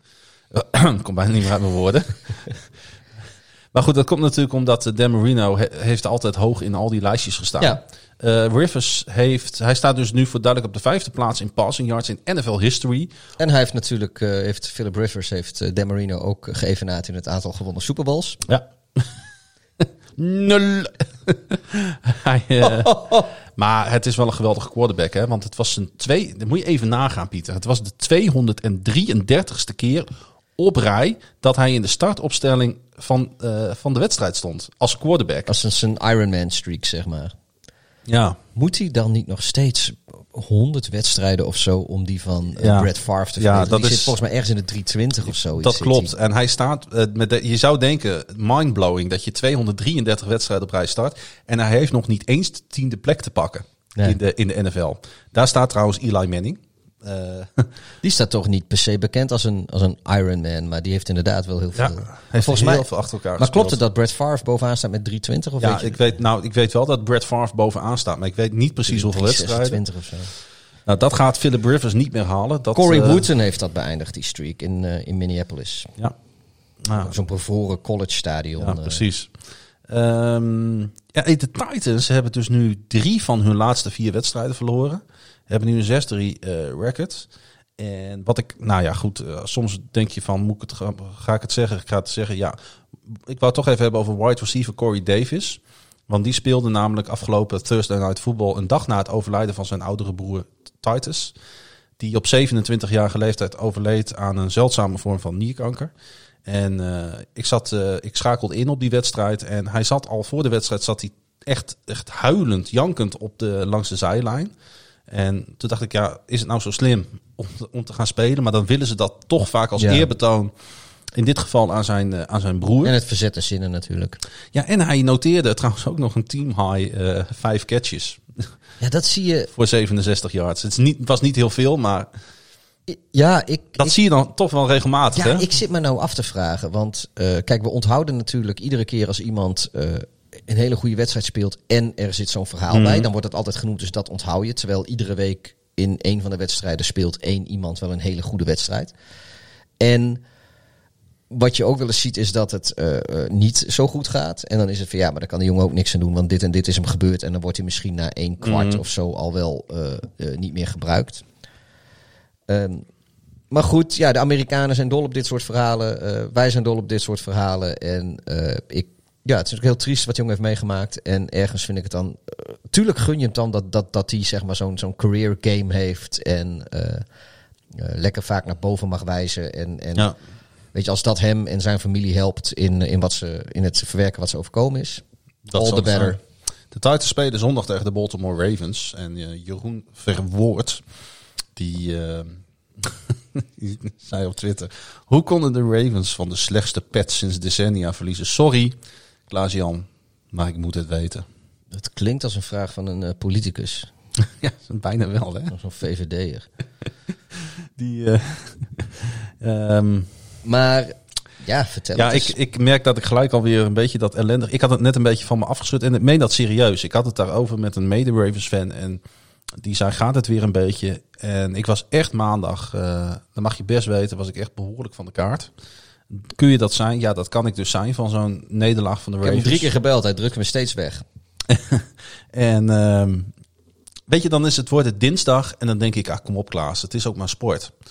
En dat denk ik dan echt. En dan heb je, dan heb je dus gewoon 24 uur nodig om, eh, om daar even van te, van, van, te, van te recoveren. Ja, nee, maar je zit echt van, want dan, dan, dan ik, ik ken dat natuurlijk ook wel een beetje. En dan heb je zoiets van, kom op man, waar laat ik nou mijn, mijn humeur door beïnvloeden? Ja. Iets waar ik zelf totaal geen invloed... Ja, Maar goed, zo werkt dat met Zo sport, werkt dat eh. dan, dan toch. Ja, de Patriots... Want niemand vindt het gek dat je heel blij bent als ze winnen. Nee, Maar als jij gewoon eh, huilend in je bed ligt en gewoon drie dagen lang je bed niet uitkomt, dan zeggen mensen denken van, nou stel je nou niet een beetje aan. Terwijl als je drie dagen dronken bent, zegt iedereen van, ja snap ik wel. En nou, zou, nou hebben wij daar op zich geen Amerika voetbal voor nodig. Voor, voor geen van beide van die scenario's. Eh, ja, het was in ieder geval. eh, nou, het was een dramatische Sunday Night Football natuurlijk voor de Ravens in eh, Foxborough. In de stromende regen, werkelijk. Ik zeg niet dat dat van impact was, want daar hadden beide teams natuurlijk last van. Nou, ik zag een Maar- foto bij dat New England ging punten. Dat was op het eind van de wedstrijd. En nou, toen, toen regende het wel Oh, wat. het was- ik en en toen, toen zag je dus, nou, toen was het zeg maar in, in niet in, in wedstrijdkloktijd, maar in echte tijd was het, ben je anderhalf minuut verder of zo voordat de Ravens dan in hun aanval beginnen. Klopt. En toen leek het gewoon dichte mist. Toen, Toen- was het in, toen- eh, toen- precies tussen, tussen die Ja. punt van, de, van, de, van de Patriots en, het, en, en de laatste drive van de wedstrijd van de, van de Ravens. Ja, daar zat dus anderhalf minuut. En in die anderhalf minuut was het zo van kwaad tot erger gegaan met de Het regen. werd, het was echt, nee, het was echt krankzinnig. Het werd op een gegeven moment inderdaad. En daarom was het natuurlijk voor de Patriots geweldig dat ze die voorsprong al hadden. Ja. Want het was echt, ik ga het gewoon zeggen, voor ieder team was het onmogelijk geweest om daar nog iets van Ja, wat je, te maken. Dus wat je vroeger wel eens had het met, team wat eh, als eerste op voorsprong kwam, ja. dat, dat had ik het, eh, bij de rust al. eh, van, die gaat deze wedstrijd Ja, je had, winnen. dat, je had dat vroeger in de, in de Formule 1, in de oude kwalificatieformat zeg maar, van de jaren 90 Mhm. nog. als het dan zaterdagmiddag had je de kwalificatie, of de tweede. En, en dan, dan reden ze op Spa of zoiets en dan, dan, dan hing de regen in de lucht. En dan gingen alle toppers, die gingen als de sodemieten naar buiten om maar zo snel mogelijk een rondje neer te kunnen zetten. Want dan hadden ze een tijd. En als je dan net een mazzel had van een lege baan, dan kon je ook een snel rondje neerzetten. En dan kwam het in één keer met bakken uit de hemel. Ja. En, dan bleef, en dan zat je gewoon de rest van de uur dat die zat je gewoon 50 minuten lang zat je naar een lege baan te kijken omdat het regende. En iedereen had zoiets van, nou ik ga niet meer naar buiten, want eh, we rijden toch geen tijd meer. Maar daar deed me een beetje aan denken. Als jij je rondje kan rijden Ja. in goed weer, dan, eh, dan is het Ja, klaar. de Patriots hadden natuurlijk ook last van dat vreselijke weer. Maar die hadden wel net in bepaalde periodes het weer net mee. Ja, dat is thuisvoordelen. Nou ja, ik denk, eh, ja, misschien hebben ze wat, wat harder gebeden naar de goden of zo. Ik heb geen idee waarom dat was. Maar ik moet zeggen, bij Baltimore gaan blessures binnen de beide lines ook wel hun tol eisen. En de Patriots maakten daar eigenlijk gewoon heel slim gebruik van. Met een uitstekende gameplan. Nou, laat dat maar aan Bill Belichick over. Zeker tegen een team wat hij relatief goed kent. Eh, en een coach die hij ook goed kent. Aangepast op zowel de tegenstander als het weer. Want ik vond wel dat de Ravens hun gameplan beter hadden kunnen aanpassen op het weer. Ja, en New England eh, eh, moest het in deze wedstrijd. Ik kende hem niet zo heel goed. Vooral hebben van running back Damian Harris. Niet de meest bekende running back in de NFL. Maar die zette gewoon even een career high. 121 rushing yards. Damius Harris. Housing. Hij, hij, het is trouwens een begenadigd eh, visser. dat zou maar zo kunnen, ja. Ja. Eh, Rex, en, en ze maakten sowieso goed gebruik van hun eh, running backs. Want Rex Burkhead ving twee touchdowns. Waarvan één niet van Cam Newton, maar van Jacoby Myers. Die play eh, hebben wij samen zitten bekijken. Dat eh, opeens eh, dat de Patriots dus, en dat doen ze natuurlijk wel vaker, voor zo'n trick play gaan. En na rust bouwden de Patriots hun voorsprong uit naar 2010. En daarmee was de wedstrijd eigenlijk al gespeeld. Ja, Tenminste, dat gevoel had ik toen. ja het, het, En het het, ging- zat er niet echt in. En het je, ging op dat moment, toen het 2010 werd, echt, ik denk een seconde of twintig nadat het Patriots die touchdown scoorde, ging het zo hard regenen. En de, ehm, de broadcast liet ook een, een, een, een we- weather forecast zien dat er net een rode pluk Ja, eh, aankwam over Foxborough. En ja, nou ja, kijk, nu heeft, had Lamar Jackson had al niet zijn... eh, dat heeft hij natuurlijk al een... een, een, een nou, bijna, het, ik wil zeggen een aantal weken, maar het wordt langzaam langzaam maanden. ja. Eh, maar die, die had eh, wederom niet zijn avond. En ja, de omstandigheden zaten hem, zaten hem ook niet mee. Nu heb ik trouwens, want dat, dat, dat vroegen ze zich af in een andere podcast die ik luisterde, of de, het feit dat de tribunes leeg zijn, of dat effect kan hebben op in ieder geval de wind in zo'n stadion ten opzichte van volle tribunes. En ik vond het wel interessant, dus ik heb dat gevraagd aan eh, eh, Alfred. Apenstaatje maar al Grun, onze amateur-meteoroloog. Ik denk als er één iemand is die dat weet, dan Wij, is, eh, is die dat wel. wij, hebben, wij zijn van alle, alle markten voorzien, zou ik willen Ja, zeggen. dus ik Ja. heb hem die stelling voorgelegd en eh, hij zei, nou, zou best kunnen. Ja, ik, ik, ik weet het niet, maar het zou best kunnen dat dat helpt. En daarna zei hij... Dus dat eh, bij deze. Hey, wat mij eh, bij de Ravens eh, dan opvalt, dat is, ik weet niet, het, vooral het gebrek aan big play wide receivers. Want dat, dat is totaal niet. Er is geen enkele big. Of, ja, of het wordt niet gecreëerd, maar hij is er ook Nou, niet. ik denk dat dat niet per se ook aan de receivers ligt. Want eh, we hebben allemaal wel gezien, of nou, we, je ziet bij Aaron Rodgers en Tom Brady en eh, Drew Brees ook, eh, misschien niet dit seizoen, maar Hoewel de diepe bal van Brady dit seizoen ook niet al te best is. Nee, maar, maar, ja. nee, maar die, dat soort quarterbacks hebben allemaal wel bewezen dat, dat je hoeft geen receiver van naam te zijn of een enorm groot receiver talent om een big play te maken.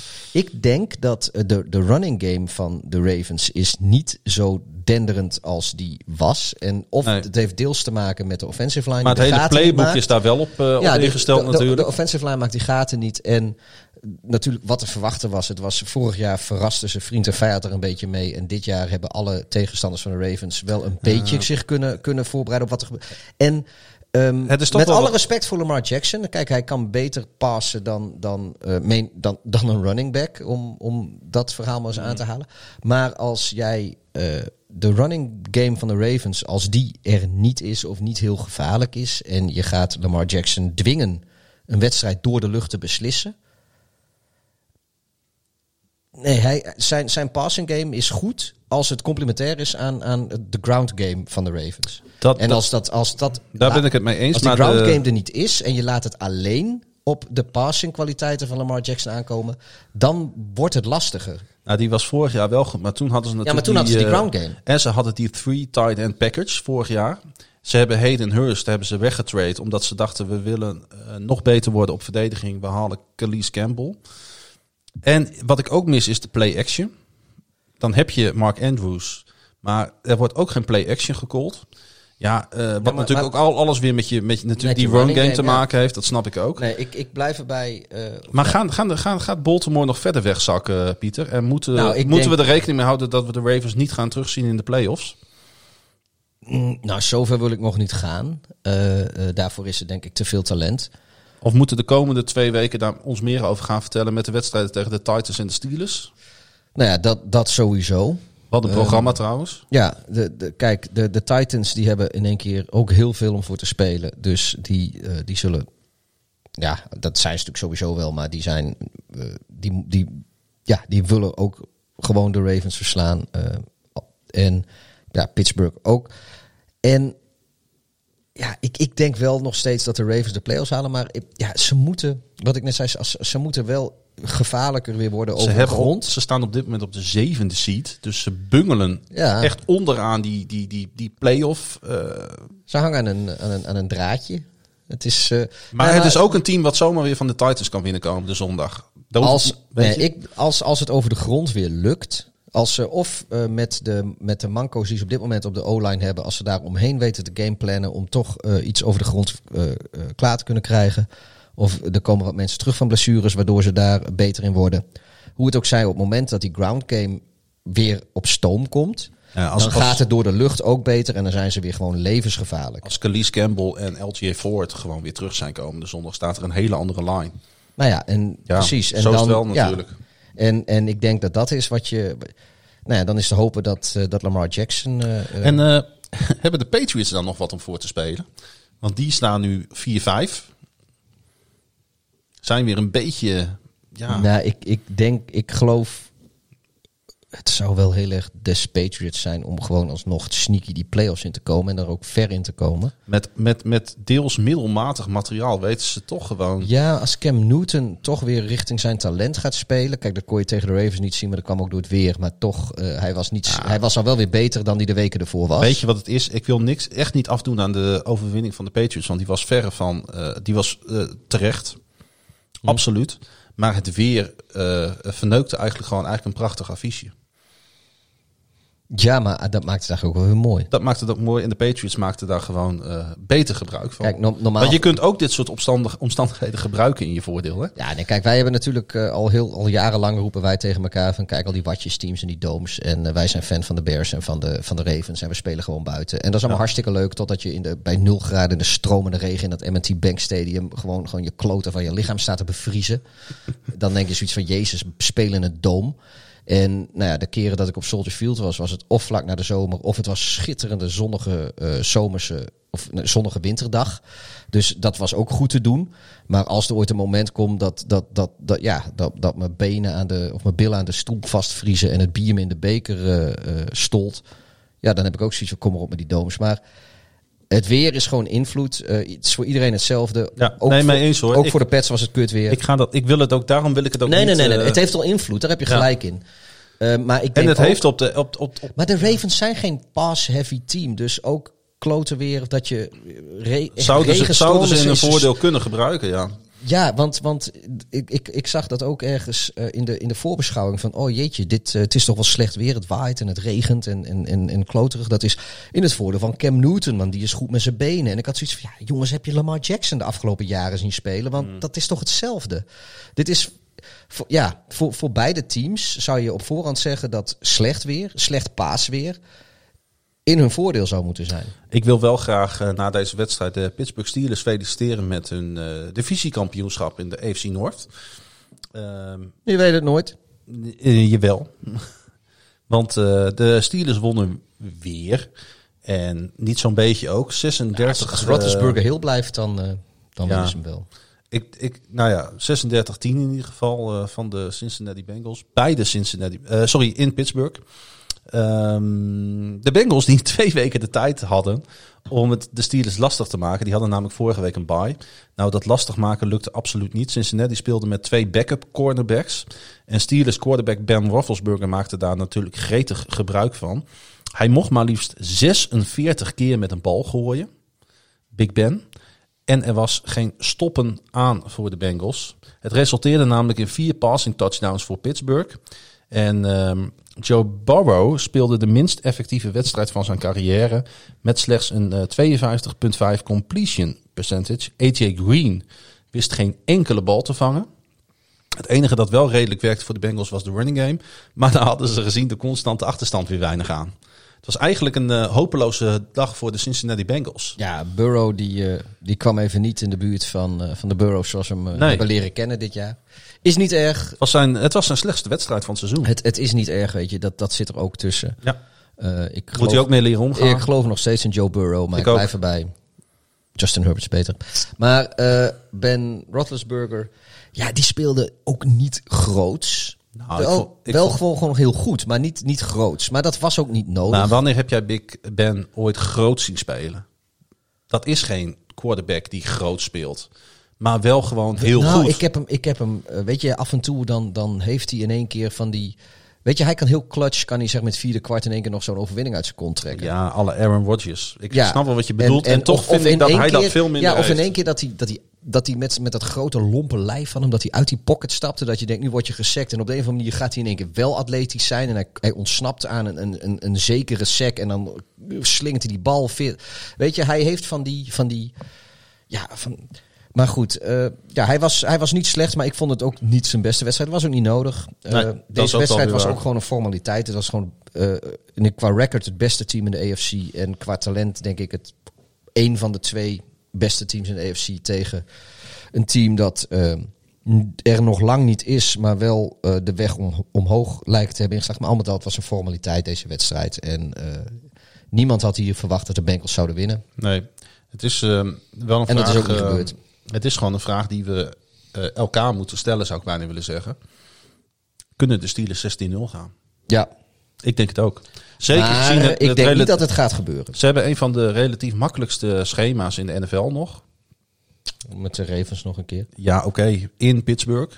Eh, enige Ik, hobbel. ja, maar dat is weer zo'n wedstrijd die ik de Ravens gewoon zie winnen. Ik zie daar John Harbaugh wel weer met een of andere inge... Ik zie John Harbaugh er haast voor aan om, Die wedstrijd is Nu trouwens al met- volgende week al, hè? ja, om, om, om, om nu al met die wedstrijd bezig zijn geweest. En misschien ook wel een beetje langs de Patriots gekeken te hebben. Om, om Ja, maar De- langs de een wedstrijd, spelers- langs de- een wedstrijd kijken, dat hebben de Ravens vorig jaar ook gedaan eh, met die playoff wedstrijd tegen Ja. de Titans. Dat is het allerdomste wat je kunt doen in de NFL. Ja, maar ik, ik, ik, het zou, ik zeg niet dat het gebeurt, dus het zou mij niet verbazen. Als En dan nog- Als, als in zijn hoofd dat ze er misschien al wel een beetje langs de, de, de, de, de Patriots hebben gekeken. Omdat eh, volgende week veel belangrijker is. De Steelers spelen trouwens de komende drie weken tegen Jacksonville, Washington en dus de Ravens. Ja, dus als ze één wedstrijd zouden moeten verliezen de komende drie weken, moeten de Ravens dat echt gaan doen. Ja. En de Steelers spelen nog een uitwedstrijd tegen de Buffalo Bills. Dat, die, is, hebben ze, die hebben ze ook nog niet gewonnen. dat is week 14 en ik denk dat dat hun grootste hobbel is op en wat het hebben, eh, ze, schedule. wat hebben ze verder nog? Weet dat durf ik zo niet aan Oh, mijn hoofd te nou ja, zeggen. goed. Ik, weet je, Maar het, 16-0 eh, gaan is nog maar één keer ooit gebeurd. Ik, Pittsburgh is wel echt goed op weg. Maar uiteindelijk zul je zien dat het toch een team is waar je... je- ja, de, ik zie de Ravens, dus zie ik het zomaar doen eh, volgende week. Eh, Thanksgiving is dat volgens mij. Ja, dat is dus eh, volgende week donderdag nacht. Dat is de primetime game Ja. op Thanksgiving night voor ons.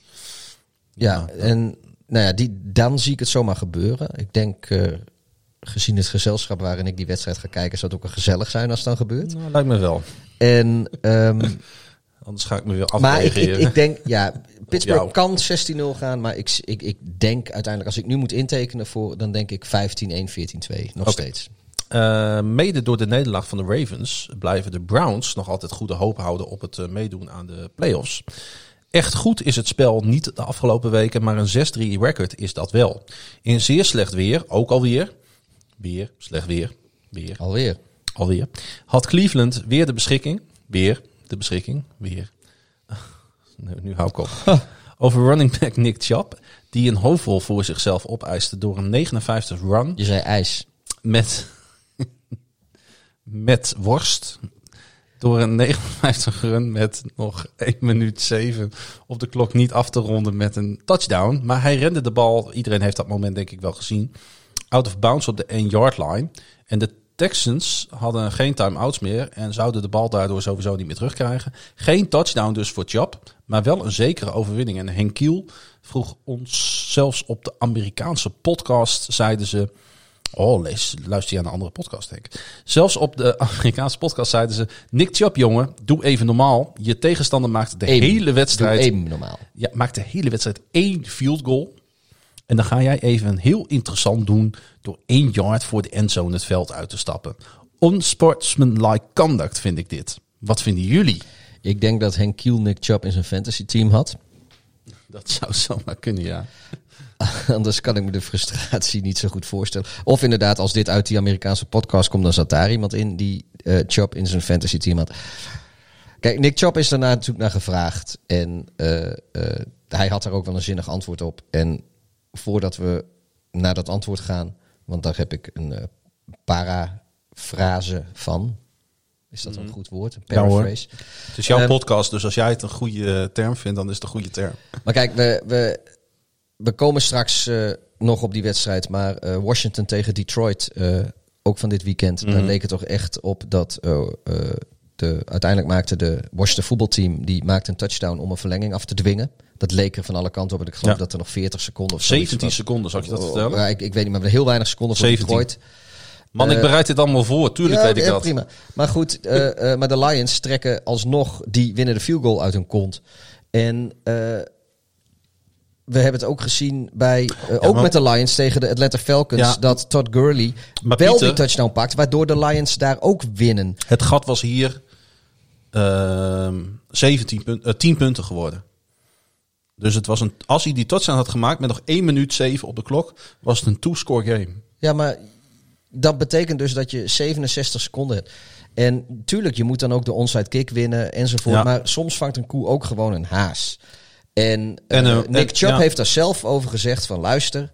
ehm, ik, er was afgesproken op voorhand, eh, we gaan niet scoren op deze play. En eigenlijk, we gaan een first down pakken. En daarna gaan wij klok melken en de volgende play doen. Dus dat hij- was de afspraak. Dus hij heeft zich uitstekend aan de afspraken Nou gehouden. ja, Nick Chubb die, eh, die zei van... eh, ik was even vergeten dat ik niet mocht scoren tot ik net voorbij de 10-yard line was. en ik weeg 105 kilo. En eh, als je dan op volle snelheid ineens wil kneelen, dan glij je zo door de endzone en heb je alsnog die touchdown. Dus ik sloeg maar linksaf het veld uit. Volgens mij kreeg hij het ook toegeroepen vanaf de zijlijn. Las ik ergens. Ja, dat, dat, dat, eh, hij, dat weet ik niet. Hij heeft zelf gezegd van dat hij het eh, ergens tussen de 10 en de 5 yard line besefte van oh fuck. En eh, toen is hij maar linksaf gaan slaan, omdat hij zoiets had als ik me nu... Hmm. Er is niemand bij me in de buurt, dus als ik nu mijn knieën tegen de grond zet... dan, dan glij ik alsnog door die endzone in. En als ik nu word aangeraakt, dan ben ik... Ja, is dat gewoon een touchdown. Maar... Ja, ik, ik, Maar ik, ik vind het niet onsportief. Ik vind het geen. Ik vind het gewoon slim voetbal. Het gaat niet om punten, het gaat om overwinningen. Ja. En eh, eh, ook al was de kans nog zo klein dat eh, Houston hier van had kunnen profiteren als, als Cleveland wel had gescoord. hoe klein de kans ook is, hij is er nog steeds. En nu heb je 100% garantie op winnen. Het was wel een beetje wat aparte wedstrijd. Jord Doornbos zei dat ook. Die zei het was een beetje team machteloos tegen team krachteloos. Ja, wat moeten we nog zeggen over die Houston Texans? Ja, die komen gewoon tekort in de NFL om een rol van betekenis te spelen. De run defense doet pijn aan de ogen. En vooral op bepaalde momenten geeft de Texans gewoon niet thuis. Ja. Houston had namelijk, ondanks de vele rushing yards van Cleveland, best kunnen winnen. Eh, maar de focus lijkt er daar gewoon niet meer. En ik denk dat het nog hele vervelende lange weken voor de fans van Houston wordt. Ja, aan de andere kant als Houston... eh, ja, nou, nee, die hebben ook geen, geen draft picks van betekenis. Ja, Nee. wa- waarom? Ja, ja, nee, ik denk dat de komende jaren heb je aan Houston weinig te vrezen. Dat lijkt mij ook. Eh, ik wil nog wel één shout-out doen naar een speler van de Cleveland Browns. Eh, dat is toch een van de redenen van, eh, ook van het succes. Dat is Nou, heel snel dan. Gord Wyatt Teller. Ja. Is echt een van de, van de beste guards in de league. Maar zoals zo vaak bij offensive linemen, als je hun naam niet kent, betekent vaak dat ze goed zijn. En eh, daarom wil ik nu zijn naam wel even noemen, dat iedereen weet van Wyatt Teller is zijn naam. Hoor je niet vaak, is wel heel goed. Beetje eh, semi eh Who's That Man eigenlijk, hè? Ja, maar we kunnen niet aan de gang blijven. We hebben, we hebben al zo'n lange... onze shortlist voor Who's That Man is ondertussen al een longlist geworden. Ja.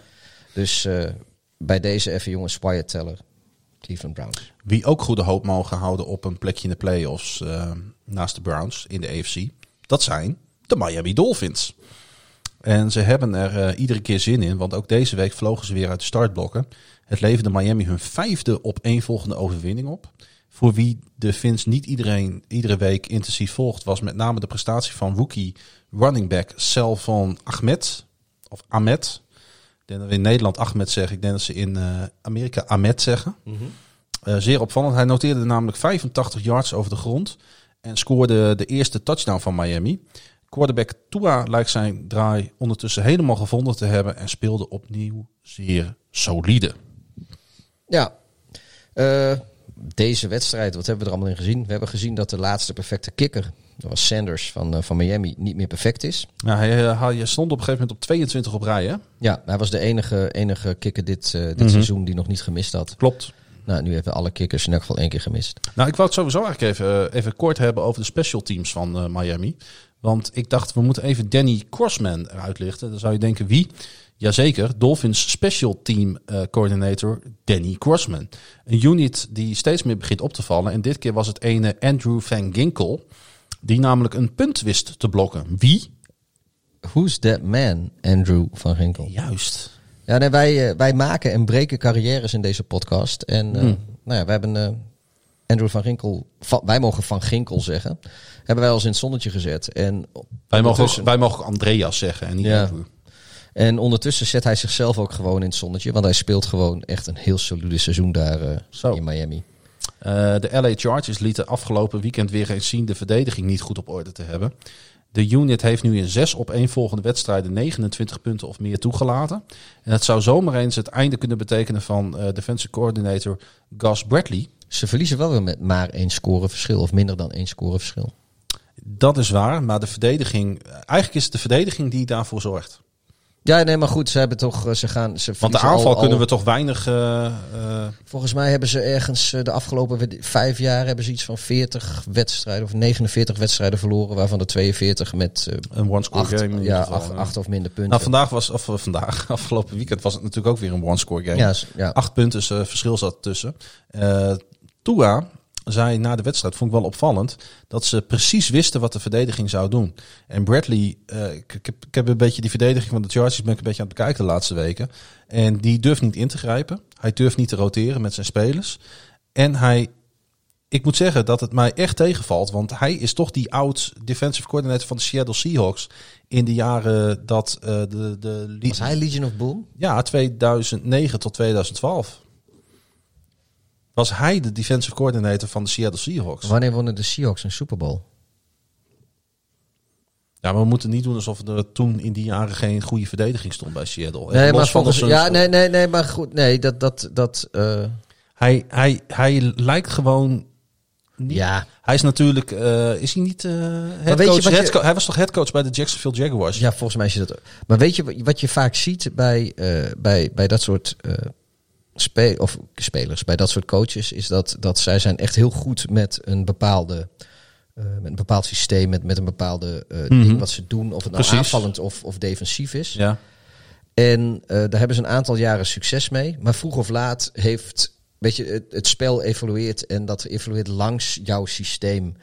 En als jij als coach dan niet mee evolueert, dan was je misschien tien jaar geleden of vijf jaar geleden Nou. architect achter, achter een geweldig systeem. En dat maar als jij aan de hand nog bij steeds de dat LA systeem Chargers. speelt, dan ben je gewoon eh, eh, ja, niet zo goed meer. Nou, dat valt mij heel goed bij LA. En dat verdienen ze eigenlijk niet. Want ze hebben gewoon twee goede units staan. En dan heb je dus een coach die niet inderdaad ingrijpt. Die niet wil veranderen. Die niet eh, zijn playbook wil veranderen. Ja, ik, ik, ik vind het echt zonde. Want de Chargers hebben echt eh, perspectief. Ja. En potentie. En Miami heeft dat zeker ook.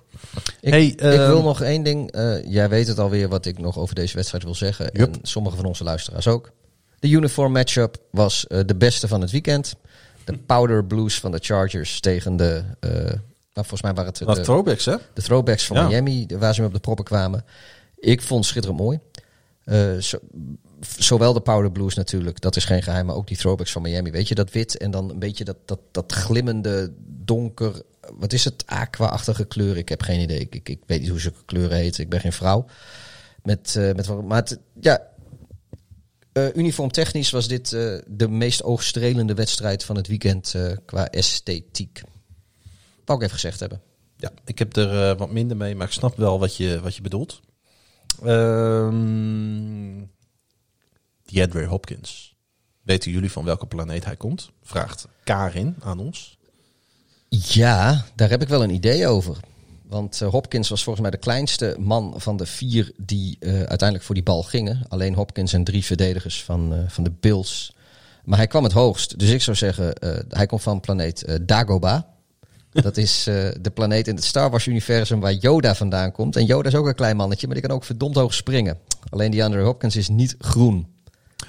Dankzij die Andre Hopkins staan de Miami Dolphins nu nog maar één wedstrijd achter op uh, divisieleider Buffalo.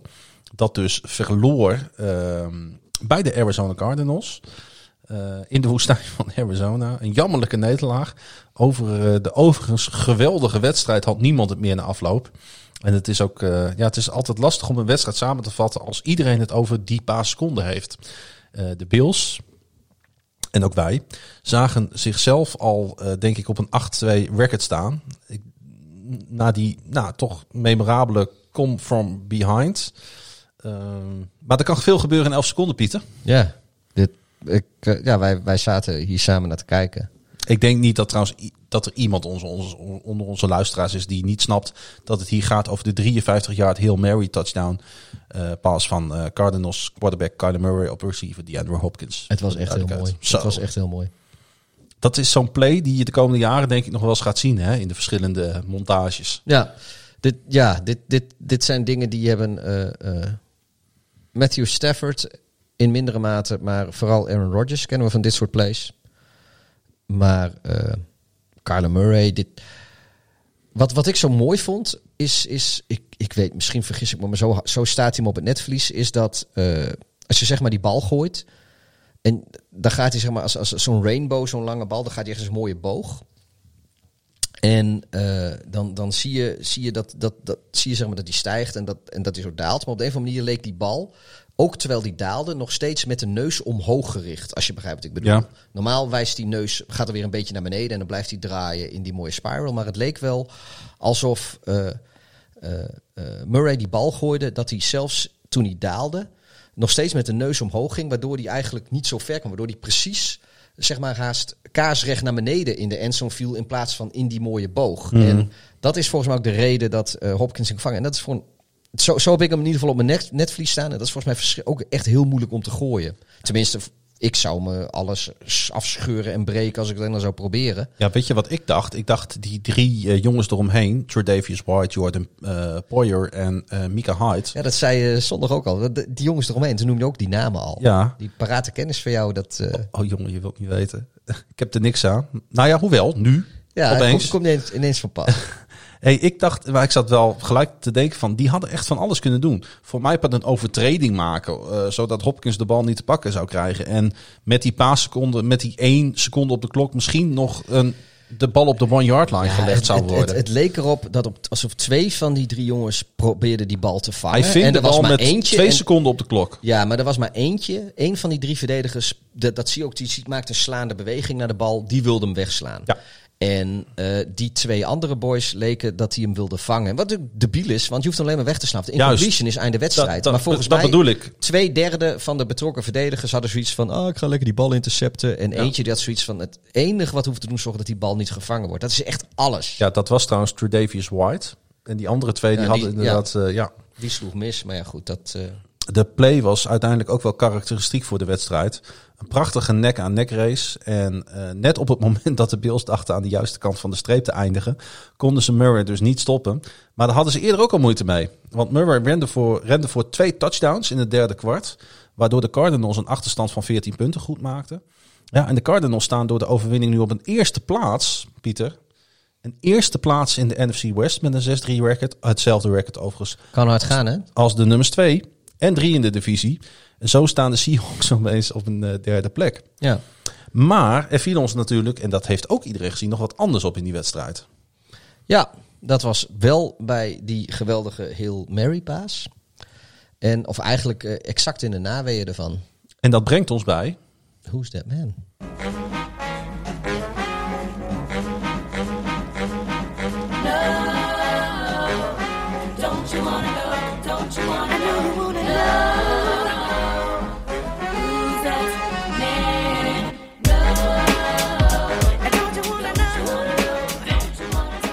De Who's That Man van deze week. eh, want eh, we zaten naar die wedstrijd te kijken. En ene DJ Humphries, nou ik kende hem al natuurlijk wel een beetje. Het is wel een bekende speler in de NFL. Die stond, eh, ik denk, ehm, een seconde of 10, 11, 12 met zijn mond open te kijken naar wat er gebeurde. En dat sluit een beetje aan op de vraag van Patrick die wij binnenkregen. Hoe lang stond jullie mond open na de game-winning touchdown van de Cardinals? Ik nomineer hierbij trouwens ook Merrill en Hopkins als biertoppers. En als Seahawks-fan moet je nagaan. Hier kan je alleen maar van genieten als NFL-fan. Nou, dat klopt. Nee, eh, DJ Humphries die stond inderdaad eh, met, de, met de mond open te kijken naar wat er gebeurde. En toen zat ik opeens te denken, hè? DJ Humphries, maar die stond toch op het veld, want hij is namelijk offensive tackle. Ik ben even naar zijn eh, Wikipedia gegaan en hij, is, eh, hij komt van Florida. Hij is dus een Gator. En ehm, toen zijn Pieter en ik zijn dan een beetje aan gaan ontleden. Want wij zagen hem dus staan met zijn mond open. En toen dachten wij van, hoe kan dat? Want hij staat aan de zijlijn. Weet je dat nog? Ja. Maar hij hoort toch in het veld te staan? Ja, hij is- hij is dus wij zijn de- op onderzoek Hij is een uitgegaan van de beste spelers op de O-line van de Cardinals. Precies. En wij hadden zoiets van, hoezo staat hij aan de zijlijn? Terwijl zij misschien wel de belangrijkste play van het seizoen doen. Hoezo zet je dan je of beste offensive lineman op de zijkant? Maar Wat zullen we doen? Zullen we eerst naar hem luisteren of gaan we het eerst uitleggen? eh, laten we even luisteren. Next up, Kevin Zimmerman, Kyle Odegaard, Bob McManaman. Hey DJ, I hate to bring this up, but on the play, it looked like you kind of lost your footing. Did you end up getting your head up to see that Kyler released the ball, and did you even see where the ball was when it was in the air? Yeah, like it was complete. Like I, that's that was that was also added to the my face. Like it was complete. We I I fell like in the middle of the play. I, I fall and I and I lose the, I lose the edge. So I'm thinking, oh, he's gonna get him. So it goes from like, oh my god, I'm finna give up a sack to. Oh, I forced the interception. To oh my, oh my goodness, it's a touchdown! Like we just won. Like the game is over. So it was, there was a lot of, it was a lot of emotions in literally probably three seconds of each other. Ja, veel emoties. Hij stond dus echt daadwerkelijk op het veld. Hij stond, hij stond er wel. Hij eh, dacht ook nog dat hij een, hij had een blok gemist of in ieder geval niet goed gedaan. En daardoor leek het alsof eh, Murray gesekt zou worden. Als je die beelden ziet, dan, eh, dan ontwijkt Murray ook heel knap een, een, een, een, een speler van, eh, van de Bills die, die hem lijkt te gaan sekken. En hij, hij danst daar net langs. Nou, dat was de speler die, die geblokt had moeten worden. En ja, uiteindelijk tegen tijd dat die, dat, die, dat die bal gegooid werd, of in ieder geval gevangen werd, dat het een touchdown was, toen, toen stond hij al aan de zijlijn. Maar Kyler Murray was ook al aan de zijlijn. Precies. Het was gewoon, ja, zo lang was die bal niet onderweg. Maar die, hoe Kyler Murray bewoog en een deel in ieder geval van zijn O-line, waaronder dus DJ Humphries ook, die, die bewogen mee naar de zijlijn. Dus ja, die stonden daar al tegen de tijd dat, eh, dat die bal... eh, Ja. En, toen zette, en, en nadat, hij- hij- in plaats van dat hij naar zijn teamgenoten toesprintte om het te vieren of naar de endzone toesprinten of wat dan ook. hij stond naar had zijn- Jumbotron te kijken. Hij gooide zijn, eh, zijn helm had hij af. En hij heeft gewoon echt 10 seconden met open mond staan kijken wat er gebeurde. En daar hadden de camera's gelukkig oog voor. ja, hij is een meme geworden. Hij is een meme geworden en daarom is hij onze Who's That Man. En, En- er hoeft niet altijd. hij heeft niet iets meegemaakt of zo in zijn leven, weet ik veel. De, de, hij heeft vijf goudvissen gehad in zijn jeugd. Die zijn alle vijf overleden. Dat heeft hij allemaal niet meegemaakt. Maar eh, wij vonden het, eh, de- de- het beeld was zo uniek. Ja, en, en kijk, de, we hadden, het was natuurlijk heel makkelijk geweest om ofwel DeAndre Hopkins of Kyler Murray biertopper van de week te maken. Absoluut. Om, omdat deze play was natuurlijk ook gewoon het hoogtepunt van het weekend. Maar eh recalcitrant en tegendraads als wij af en toe zijn, hadden we zoiets van ja, we willen juist iemand anders die ook eh, voor de eeuwigheid onderdeel is van dat moment. Want ik garandeer je, als we over vijf jaar deze play in de highlights zien, dan zit er ook een shot van DJ Humphries die met grote schoteloogjes en, en een open mond zit te kijken. Die zitten in dat shot. Me dunkt. Dus eh we hadden zoiets, wij gaan iemand anders eruit pikken die in die, eh, in, voor eeuwig verbonden is aan, aan, aan deze play. Terwijl En- hij als enige ongeveer eh, Alles fout deed. Alles fout deed, ja. Nou ja, dat, dat ik zeg, wij zijn, wij, dat vonden wij mooi. Even de niet voor de hand liggende persoon eruit pakken. En, Precies. En de Cardinals staan gewoon eerste in de NFC West. Eh, hun divisiegenoten Seattle Seahawks en de LA Rams speelden eh, tegen elkaar. Het werd 16-23 en Rogier die eh, stelde op Twitter de vraag: Seattle, hoe begin je met 5-0 met dit team om vervolgens zo te spelen? Nou ja, ik neem aan dat Rogier ook gezien heeft wie de verdedigde bij Seattle. En dat was al vanaf week 1 was dat gewoon echt heel slecht. Ja. En ehm, Terwijl jij Russell- nog eh, weer een blik opentrekt. ja, dit is het Juice Punch V12. Eh, ik geloof dat dit uit... Dit is gewoon een Nederlands, als het goed is. Oh, wat saai. Ehm, Geen obscuur dorpje ergens. eh, nee, ik, is dit Breda? Ik moet even kijken. nou, Breda is zeker geen obscuur dorpje. Want eh, je weet het, hè, in Breda. Als ze gaan, dan gaan ze met z'n allen de kroeg overvallen. En niemand wint er in Breda. Hier in ons, eh, hier in ons mooi Breda. Ik zit even kijken, waar staat dat? Maar ik, ik, Nou bereid ik dus alles minutieus voor. En het enige wat jij hoeft voor te bereiden zijn die twee potjes bier van de Brouwerij biertoppen. Frontaal uit Breda. Yo, ik, ik, ik doe dat gewoon met parate kennis, maar het is brouwerij. Het is niks praten kennis dit. Want je- Hey, ik zei toch Breda? nou, ik vind het gewoon eh Brouwerij waardeloos dat je dit zo... Breda. Ik Kom vind dat, met je glas. ik vind, het ook, eh, ik vind ook dat, dat dit geen eh, reclame is naar onze sponsor toe. De zo- biertopper.nl, waar Ja. je met eh, eh, 10% korting eh, bier kan bestellen. Allerhande fijne speciaal bieren van stouts tot IPA's Wat tot is- wat is de- porters. wat is de en- code? En Kortingscode? NFL, drie letters, dat kunnen zelfs onze, onze meest... Onze minst geletterde luisteraars kunnen die drie letters nog achter elkaar eh, krijgen in de, in de kortingscodeveldje. dus, dus doe dat mensen. Waar- je helpt, eh, je helpt ons en je helpt natuurlijk eh, de biertopper. Waarvan akte? Die, de Seahawks en de Rams speelden tegen elkaar in de City of Angels. En de Rams vonden hun aanvallende ritme terug, terwijl de sterke defense wel raad wist met de Seattle Seahawks en met name met Russell Wilson. Perfect was de prestatie van LA geen zins, maar na de beschamende nederlaag tegen Miami en een bye was het wel een prestatie die zeer welkom was. Er wacht echter nog een zeer zwaar schema voor de Rams, die ehm, volgende week voor de vijfde keer al dit seizoen eh, cross-country eh, moeten voor een Monday Night Football tegen Tampa Bay en Tom Brady. Dat zal ze leren. Voor de vijfde keer moeten zij gewoon nu naar de andere kant van het land vliegen. Terwijl bijvoorbeeld de Baltimore Ravens hun tijdzone niet eens eh hoeft te verlaten. Het is maar net hoe het valt, hè? Ja, nee, dat. eh, ja, je, je, je hebt ook inderdaad die Oost-West tijdverschil. Het is, het is, eh, het is Wordt dat altijd wat overdreven of, of, of zit er wel wat in dat dat toch wel zwaar voor de teams is? Nou, je ziet, je ziet wel vaak, volgens mij hebben Westkustteams, als die eh noon games moeten spelen aan de Oostkust, daar hebben ze eh, statistisch gezien, volgens mij, doen ze het daar echt wel minder. Ja, ik denk dat het andersom wat minder erg is. Want andersom is het wat minder erg, want, Ja. want dan speel je, eh, als, als jij een Oostkust-team bent en je moet een, een noon game spelen aan de Westkust, dan is het een beetje of je een afternoon game speelt. Ja. Want het is wat drie uurtjes later, of vier uurtjes. Ja. En, ehm, en ja, het, het- primetime zou je misschien kunnen zeggen. Dat, is, eh, dat, dat zou in theorie zou dat voelen als midden in de nacht eh, voor die boys. Maar goed, dat is eh, nou, volgende nou, primetime, ja. Het is volgende week, maar ik wou het toch even genoemd hebben. Dat maakt het niet makkelijker voor de Rams. De Seahawks hadden het gedurende de wedstrijd steeds lastiger tegen die Rams die. En linebacker Leonard Floyd, die vaak toch een beetje in de schaduw van Aaron Donald speelt. En ook wat minder genoemd wordt daardoor. Noteerde liefst drie sacks en vijf total quarterback hits. En in het vierde kwart was hij ook nog eens de man met een eh, key fumble recovery. Die speelde wel goed hè.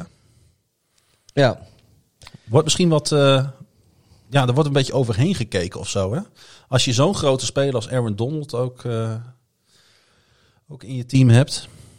ja, ik, ik, ja, ehm, ik, ik, het, het, kijk, de, de, de Rams, die, Ja, wat wou je zeggen over de Rams? Ja, die hebben best een goede verdediging. Ja, hè? Nou, kijk, ik, ja, zoals eh, eh, Leonard Floyd dan, waar je, waar je het over had. Ja. Ik, kijk, die, die is gedraft door de Bears. Die heeft, eh, die Och heeft een ja, hoor, aantal- krijgen we dit weer. Ja, nee, die heeft een aantal seizoenen gespeeld. En op zich niet onverdienstelijk. Maar Nee, hij werd in de eerste ronde gedraft. En hij speelde niet zoals ze in Chicago verwachten. Dat Nee. een eerste ronde draft pick, mits als het een verdediger is in elk geval, verdedigt. En dat heeft gewoon niet zoveel te maken met het talent van, van Leonard Floyd. Dat heeft gewoon te maken met dat hoe hij speelt. Dat paste net niet in hoe ze eh, verde- de verdediging hebben ingericht in Chicago. Maar is het dan toeval dat hij zo'n wedstrijd speelt? Of is het gewoon echt wel een hele goede speler? Het is een hele goede speler. Ja. Alleen, eh, eh, kijk, hij had in Chicago een beetje het probleem. Dat zoals hij speelt, was niet complementair aan hoe Khalil Mack en nou, Goldman, die dit seizoen een opt-out heeft gedaan. En eh Akeem Hicks en dat soort jongens spelen. Maar als eh, in Chicago was zoveel verdedigend talent dit, dat wel elkaar aanvult, zoals Goldman, eh, Hicks en Mac, dan ga je daar je verdedigende scheme op aanpassen. En daarom past Floyd niet zo goed en daarom mocht hij ook weg. Maar heeft hij, hij dan heeft hij daar in LA ook niet een beetje last van? Nee, want kijk, Of is hij daar wel onderdeel van die scheme? ja, want kijk, eh, Aaron Donald en Khalil Mack worden best vaak met elkaar vergeleken, maar het zijn echt twee heel verschillende spelers. Ja. En zoals eh, Leonard Floyd speelt, dat is complementair een beetje aan hoe Aaron Donald speelt. En eh, ja, het is logisch dat. Kijk, toen Floyd werd gedraft, hadden de Bears Mac niet. En als je Mac kan krijgen, dan dachten ze in ieder geval de Chicago, dan ben je gek als je Mac niet neemt. Alleen toen werd Floyd, ja, die konden ze niet meer zo goed gebruiken als, als dat ze dachten toen ze hem draften. Nou ja, goed, dan laat je hem gaan als zijn contract afloopt. En ik ben heel blij voor Leonard Floyd dat hij nu ergens terecht is gekomen waar zijn talent eh, eh, tot wasdom komt. Dus Dat komt het zeker, want die eh, defense van de Rams. Goh, die. Nou, ja, ik denk dat hij op dit moment thuis hoort in de top 5 defenses, misschien wel in de NFL. ja. Welke defense daar niet in thuis hoort, dat is de Seahawks defense. En dat is dus inderdaad, eh, voordat we met, eh, met bier begonnen, ook een beetje het antwoord op de vraag van, eh, van Rogier. Dat is de reden waarom Seattle, die, die beginnen wel 5-0. Maar dat waren natuurlijk ook steeds wedstrijden die ze wonnen met... eh, ze kregen er wel 35 plus punten tegen. Maar ja, als Russell Wilson 40 plus punten scoort, dan win je wel. Ja. Maar 40 plus punten scoren iedere wedstrijd, dat, dat is niet sustainable. En ondertussen krijgt Seattle nog steeds... eh, nou ja, deze keer waren het dan maar 23. Maar ze krijgen nog steeds heel veel punten tegen. Ja, en als het dan een keer even niet lukt met, met de aanval... Ja, dan zit je meteen. En dat zag je vorige week, zie je deze Ja. week weer. Die eh, passing defense is dus ruk. Eh Goff kon een aantal keren veel te makkelijk het veld oversteken. En eenmaal aangekomen in de red zone konden de Rams dan weer terugvallen op die... En die, dat is ook wel fijn hoor voor een team. Die, die three-headed rushing attack bestaande uit Cam Akers, Malcolm Brown en Daryl Henderson. Die ook drie touchdowns opleveren. Ja, is een, een one-two-three punch. Precies. En hij, eh, kijk, Goff die weet dus als, als hij op zijn eigen 25 yard line begint, kan hij prima eh, in de, in de, in de, op het territorium van de tegenstander komen. En dan gooi je die Rams, dus die, die drie running backs in de mix. Ja, En dat is dus eigenlijk, is dat, nou, dat werkt voor hun dus heel erg goed. En de tegenstander, ja, die kan er moeilijk mee omgaan. Zeker natuurlijk die eh, Seahawks eh, defensie. En wat is er dan nog over van de MVP-campagne van Russell Wilson? nou ja, die, die ligt op het moment even in de ijskast. Nou, dat lijkt mij ook. Ja, we gaan niet doen alsof Russell Wilson opeens er geen pepernoot meer van kan. Nee, we hebben het altijd wel over gerechten en keukens eh, tegenwoordig bij Russell Wilson. Maar ja, nee, dat... Maar ja, ik heb het niet opgezocht hoor, maar eh, hij heeft geen enkele touchdown pass genoteerd tegen de Rams. nee, Ik, ik kan me niet meer wel herinneren. twee intercepties. Ja, twee lelijke intercepties ook. Maar kun jij je nog herinneren dat Russell Wilson een wedstrijd geen touchdown pass gooide? Ik niet. Nee, is, eh, nee, nee ik, ik ook niet. Ik zie niet alles van de Seahawks, maar ik, ik denk dat dat heel lang geleden is. Ja. Eh, de Seahawks moeten nu echt gaan knokken in deze divisie, hè? Want de Cardinals en de Rams die doen domweg gewoon niet voor zijn honden. Dat is toch leuk? Ja, dat, dat is, dat, dit, is, ik, dit is de leukste divisie. Niet voor het eerst de afgelopen jaren in de NFL. Moet je stel je nou eens voor, ja weet je, het is as, as, as. Eh, want dat is de wedstrijd waar we zo meteen naartoe gaan. Maar stel nou eens voor als de 49ers niet zo'n absurd eh, lange eh, lijst met blessures hadden. Niet, Ja. niet die extreme ziekenboeg eh, die ze hadden. En dat ze ook gewoon een beetje mee konden doen in, in deze divisie.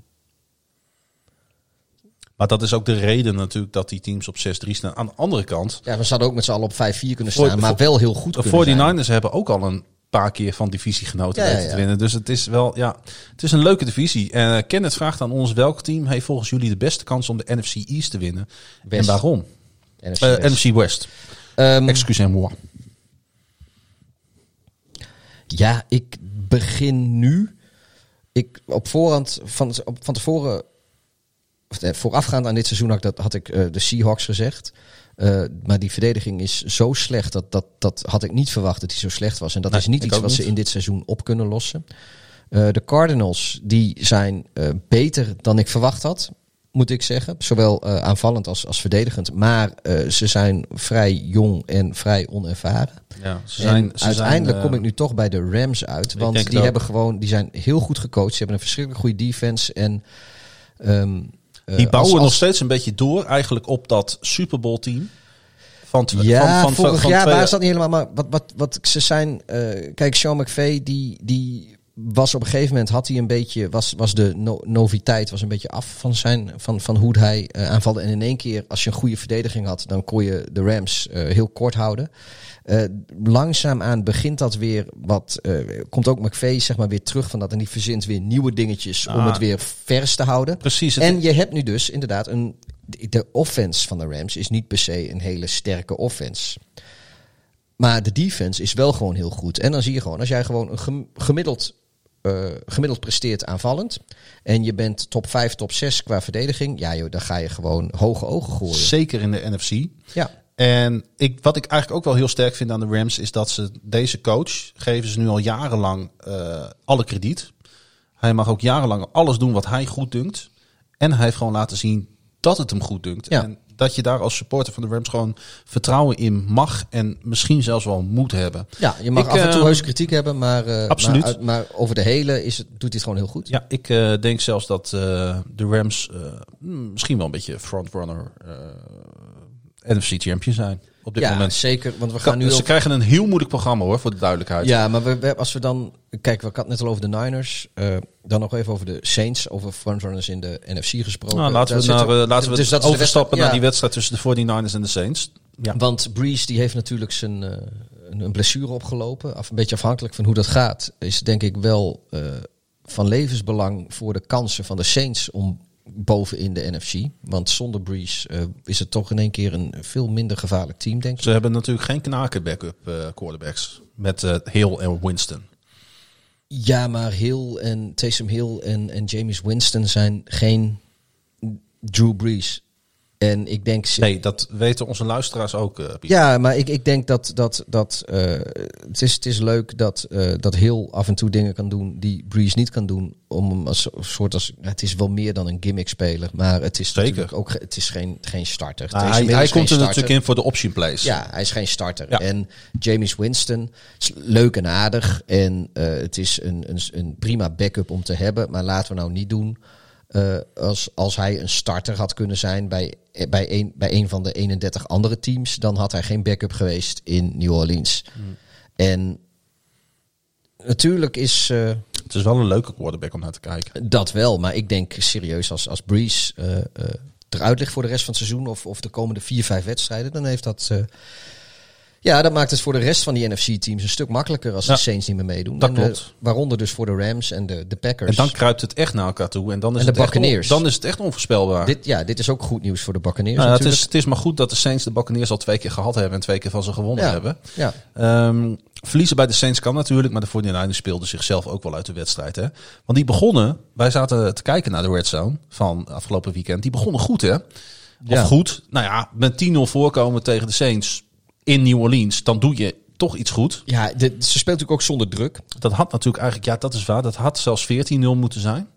Ehm, maar toen kwam die punt. Ja, dat, dat heb je ook. Kijk, je, je, je speelt met backups. Ja. eh, je speelt zonder druk. Eh, eh, maar vroeg of laat, dan gaat ergens in zo'n wedstrijd gaat dat Dan ga je aan talent. Ja. Dat gaat een keer je opbreken. Nou, ik vond het eigenlijk wel een beetje sneu. Want Ja, natuurlijk. eh, ik wil niet zeggen dat ik, ik... Ach, ik heb niet per se iets met de 49ers, maar ik vind het altijd leuk, eh, behalve dan als de Ravens betreft, dat een underdog goed voor de dag komt. En dan hoop je op een spannende wedstrijd. En dan uiteindelijk wordt het helemaal geen spannende wedstrijd. Ehm, eh, maar laten we toch even... Ja, oké. ik, nou, ik, de wedstrijd is gewoon niet zo interessant. Saints hebben gewoon nou gewonnen. Ja. Ik wil toch nog even naar het verhaal van de wedstrijd. Wat niet in de wedstrijd, wat wel in de wedstrijd zat, maar waar iedereen het dus na afloop over had. Dat was dus het uitvallen van Drew Brees. Ja. Met meerdere gebroken ribben. En een ingeklapte Beide rechterlong. kanten, volgens mij. Beide kanten hebben gebroken. Beide kanten. En die, en die, en die klaplong. eh, dat was een hit van eh, San Francisco defensive lineman Kentavious Street. Ik had nog nooit van hem gehoord, maar goed. Eh, en ehm, ik moet heel eerlijk zeggen, wij zaten naar die hit te kijken. En toen zei ik tegen jou, eh, want de 49ers kregen een eh roughing the passer daar eh, tegen. Zei ik van, nou, is dat nou een vlag? Ja, ik vond van wel. Ja, jij vond van wel. Ik vond in de eerste Terwijl ik instantie normaal, de normaal, ben ik ook zoiets van, Ja. van let them play. Dat is echt. Nee, en ik zag ook op, op Twitter zag ik mensen. Nou, ja, ik volg in ieder geval één vrij fanatieke 49er-fan, eh, Lodewijk. En die had, eh, zag ik ook eh, een beetje verontwaardigd zijn over dat dat een vlag was. Ja, en dan blijkt uiteindelijk dus dat degene Nee, maar het- over wie het gaat gewoon al zijn ribben gebroken heeft. Ja, maar het, het, het punt was gewoon is dat die gast van San Francisco die landt met zijn volle gewicht op Drew Brees. Ja. En dat kan, maar in en dat kun je natuurlijk zien in slow motion en in real time is dat lastiger te zien. Maar wat mij betreft zagen ze dat gewoon goed. Het, het, het heeft er alle schijn van dat die, die speler van de Niners geen enkele moeite deed om niet met zijn volle gewicht op Drew Brees te landen. En ja, je kan ervan vinden wat je ervan vindt, maar we hebben niet volgens mij voorafgaand aan vorig seizoen, vorig seizoen, dus niet alleen voorafgaand aan dit seizoen, maar het is dus al anderhalf seizoen zo dat dat niet mag. Als jij als verdediger met je volle gewicht op een, op een quarterback landt, wat je er ook van vindt, dat is een roughing the passer penalty. Ja, en eh, terecht eh, lijkt mij, nu met de kennis van nu. Nou ja, dit is inderdaad een van, de, van die keren dat daar ook echt, echt een, een lelijke blessure uit voortkomt. Maar aan de andere kant, joh, iedereen kan zich blesseren in het voetbal. En ik vind niet dat, dat een, de ribben van een quarterback belangrijker zijn dan de ribben van een, eh, dan een running back of een lineman. Voor de, voor de league wel, voor het team misschien wel. Maar het zijn uiteindelijk allemaal mensen. Er zijn een aantal eh, defensive linemen, met name eh, linebackers hoort ook wel een beetje bij, in de NFL. En die, die zien de quarterback, en dat wordt ze ook een beetje aangeleerd, als een, als een, als een rode lap op een stier. Ja, natuurlijk. En dat is ook hoe de sport in elkaar zit. Maar daarom, Dat is het hoogste doel. Uiteraard. En toch, die bescherming is nog goed. Maar aan de andere kant, je krijgt een 15-yard penalty tegen. En ondertussen ligt de quarterback er de komende weken uit. Zo'n straf. Ja, kijk, ik vind In- dit, dit is ook geen schorsingswaardige straf Nee, of zo, laten we eerlijk nee. zijn. Dit is, dit is geen schorsing, dit Maar- is geen ejection. maar het is wel, boete. denk ik- nou maar ja, het is dat, el- dat hoort erbij, maar dat hebben ze zelf zo afgesproken. Precies. Nou ja, dat is, weet ik veel, dan ga je 5000 dollar, maak je over het goede doel. We, moeten, eh, niet daar doen, we moeten trouwens niet doen alsof de Saints in het verleden niet dit soort dingen hè? Ah ja, de, de Saints zijn wat dat betreft gewoon een smerig team. Daarom. Ik bedoel, en, nee, maar Sean Payton en zo, die zit daar gewoon nog. eh, die, die, die stond er aan de lijn Die, had, eh, tijdens die, Bounty die hadden andersom natuurlijk hetzelfde gedaan. Nou ja, een paar, eh, tien jaar geleden in elk geval wel. Maar Ja. ik, ik vind het nog steeds... Maar ik dat is persoonlijk... Ik vind het nog steeds bizar dat, dat Sean Payton überhaupt nog coach mag zijn. Laat ik Maar- zeggen dat het jammer is dat dit nog voorkomt. Want je mag best natuurlijk je, je- de quarterback eh, flink aanpakken. Maar met je, met je 135 kilo Ja, maar op de buik van, van iemand anders landen. Ik, ik, ik, weet je, ik ben ook wel weer zo naïef dat ik ervan uitga dat het niet met opzet was. En daarom waren ze bij San Francisco misschien ook wel zo verontwaardigd. Wa- Maar het gebeurt. Alleen we hebben met z'n allen afgesproken, of, of eenzijdig afgesproken, dat eh, dit is al anderhalf jaar lang een overtreding. Eh, dus dan moet je niet november 2020 gaan, gaan klagen over iets wat, wat, wat ergens in het voorjaar van 2019 is afgesproken. En eh, ja, je kan zeggen, let them play en kom op, dit hoort er toch bij. Maar nee, dat hoort er niet meer bij. Dat hebben we dus anderhalf jaar geleden al vastgesteld, dat het er niet meer bij hoort. Hij is wel de lul. Ja, De Saints staan met een 7-2 record. Nu eerste in de NFC South en hebben een kleine voorsprong op de 7-3 Tampa Bay Buccaneers. Die een statement afgaven met een eh, klikkende 46-23 overwinning op de nummer laatste in de divisie. Dat zijn de Carolina Panthers. En die, dat, dat klinkende kwam echter pas na rust tot stand. Toen de tussenstand nog 17-17 was. jij was zo voor de Panthers tijdens Red Zone. En de eerste helft zat je ook verkneukelend te kijken. Iedere keer als die... eh, nou, ik als, vind, als, als, als Red Zone weer schakelde naar Charlotte, zat jij er weer Ja. van... Nou, ik ben best wel. eh, ik- soms heb je, heb je dat ook dat je eh, aan een NFL-seizoen begint. En dat je een paar teams adopteert. Waarvan je denkt: ik hoop dat ze het goed gaan doen. Zoals eh, de Chargers met Justin Herbert. Nou, precies. Nee, maar dat, dat heb je toch. Ik heb, daar, dat maakt het ook leuk. Ik vind het leuker om naar sport te kijken als ik een voorkeur heb. Of Ja. tegen, juist tegen een team. Daarom heb ik een iets hekel aan heb. vriendschappelijke wedstrijden. Ja. En ik kan ook wedstrijden waar, waar, waarbij, waarbij het me niet uitmaakt wie er wint. Dan eh, dan vind ik het al niet meer leuk om te kijken. Nou, ik kies dan toch een team en ik kies dan voor de Panthers. En ik vind het, ja, ik ben dan, ik heb niks met, ik, ik heb wel heel veel respect voor Tom Brady, maar ik heb er niks mee. Ik heb ook niks met de Buccaneers. Ik heb sowieso niet zoveel met de NFC. Dus ik denk, nou, laat die Carolina Panthers maar winnen. Maar goed, dat gebeurde totaal niet. Nee. Eh, en, en wat ik vooral, en ik heb dat eerder in de uitzending ook een keer gezegd, Tom Brady laat keer op keer zien dat hij na een nederlaag ontzettend sterk terugkomt. Uh, veerkracht, hè? Nou, Ja, hij er energie uit. Hij, Hij er energie Juist, hij haalt energie uit nederlagen. En Eh, dat trouwens verre, dat, dat trouwens na verre van ideale voorbereidingsweek. Want trainingen moesten gecanceld worden. Of verplaatst worden omdat er heel veel stormen in de regio eh, Tampa waren. En hun vlucht naar Charlotte was... Ja, daar had Tom Brady ook nog last van. Hè? Heb je dat wel gehoord? Want die storm waren, eh, zijn, zijn jetskis waren weggewaaid. Ach, arme jongen.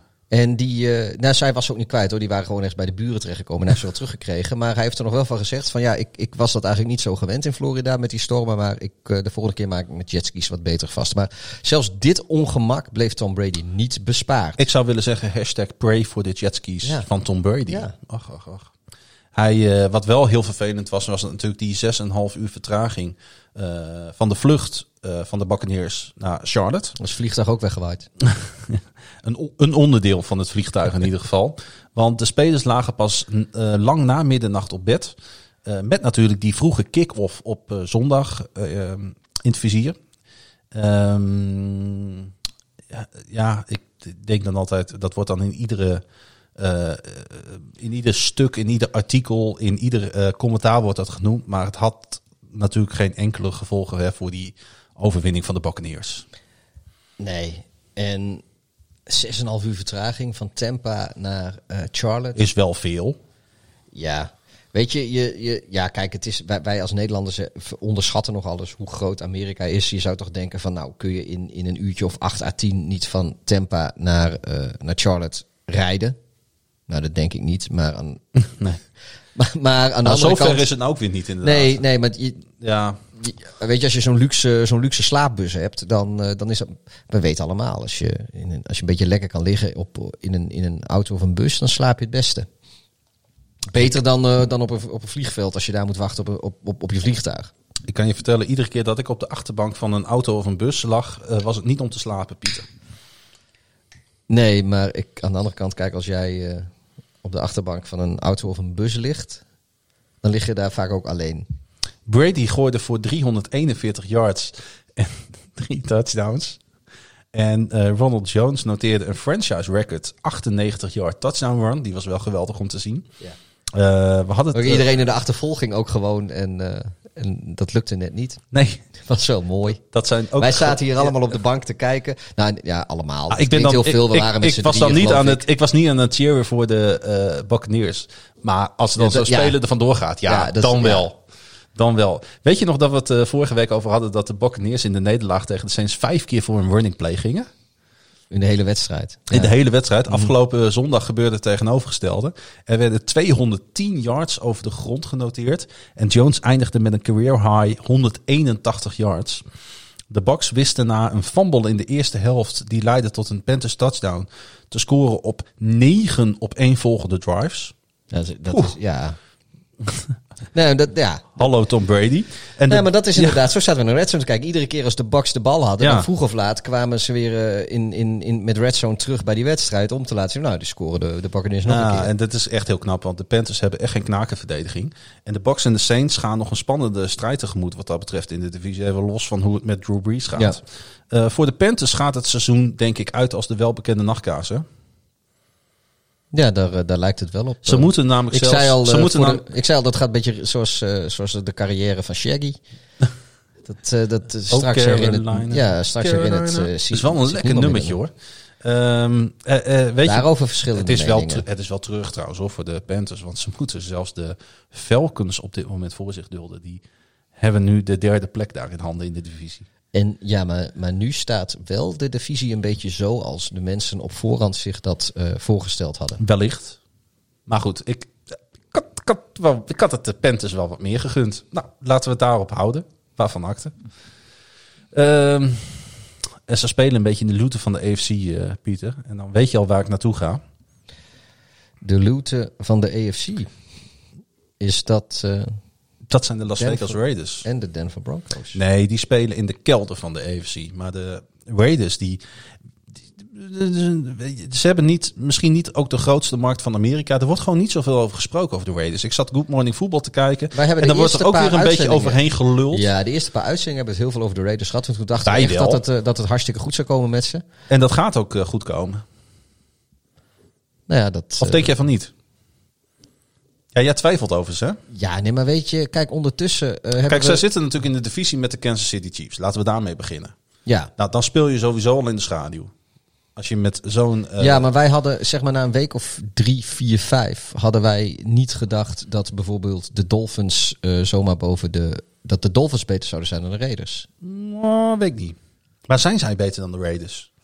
Wat is, is, is, zit er een heel groot kwaliteitsverschil dan tussen de Dolphins en de Raiders? Ik denk het niet. Ik denk dat, eh, dat, dat de Dolphins op dit moment eigenlijk. eh, ja, die, die hebben het gewoon in één keer heel goed voor elkaar. En, en de, de Las Raiders Vegas dan? Ra- ja, dat zijn, dat, die zijn wisselvallig nog steeds. Kijk, natuurlijk speelden ze tegen de Denver Broncos. Die zijn niet zo goed.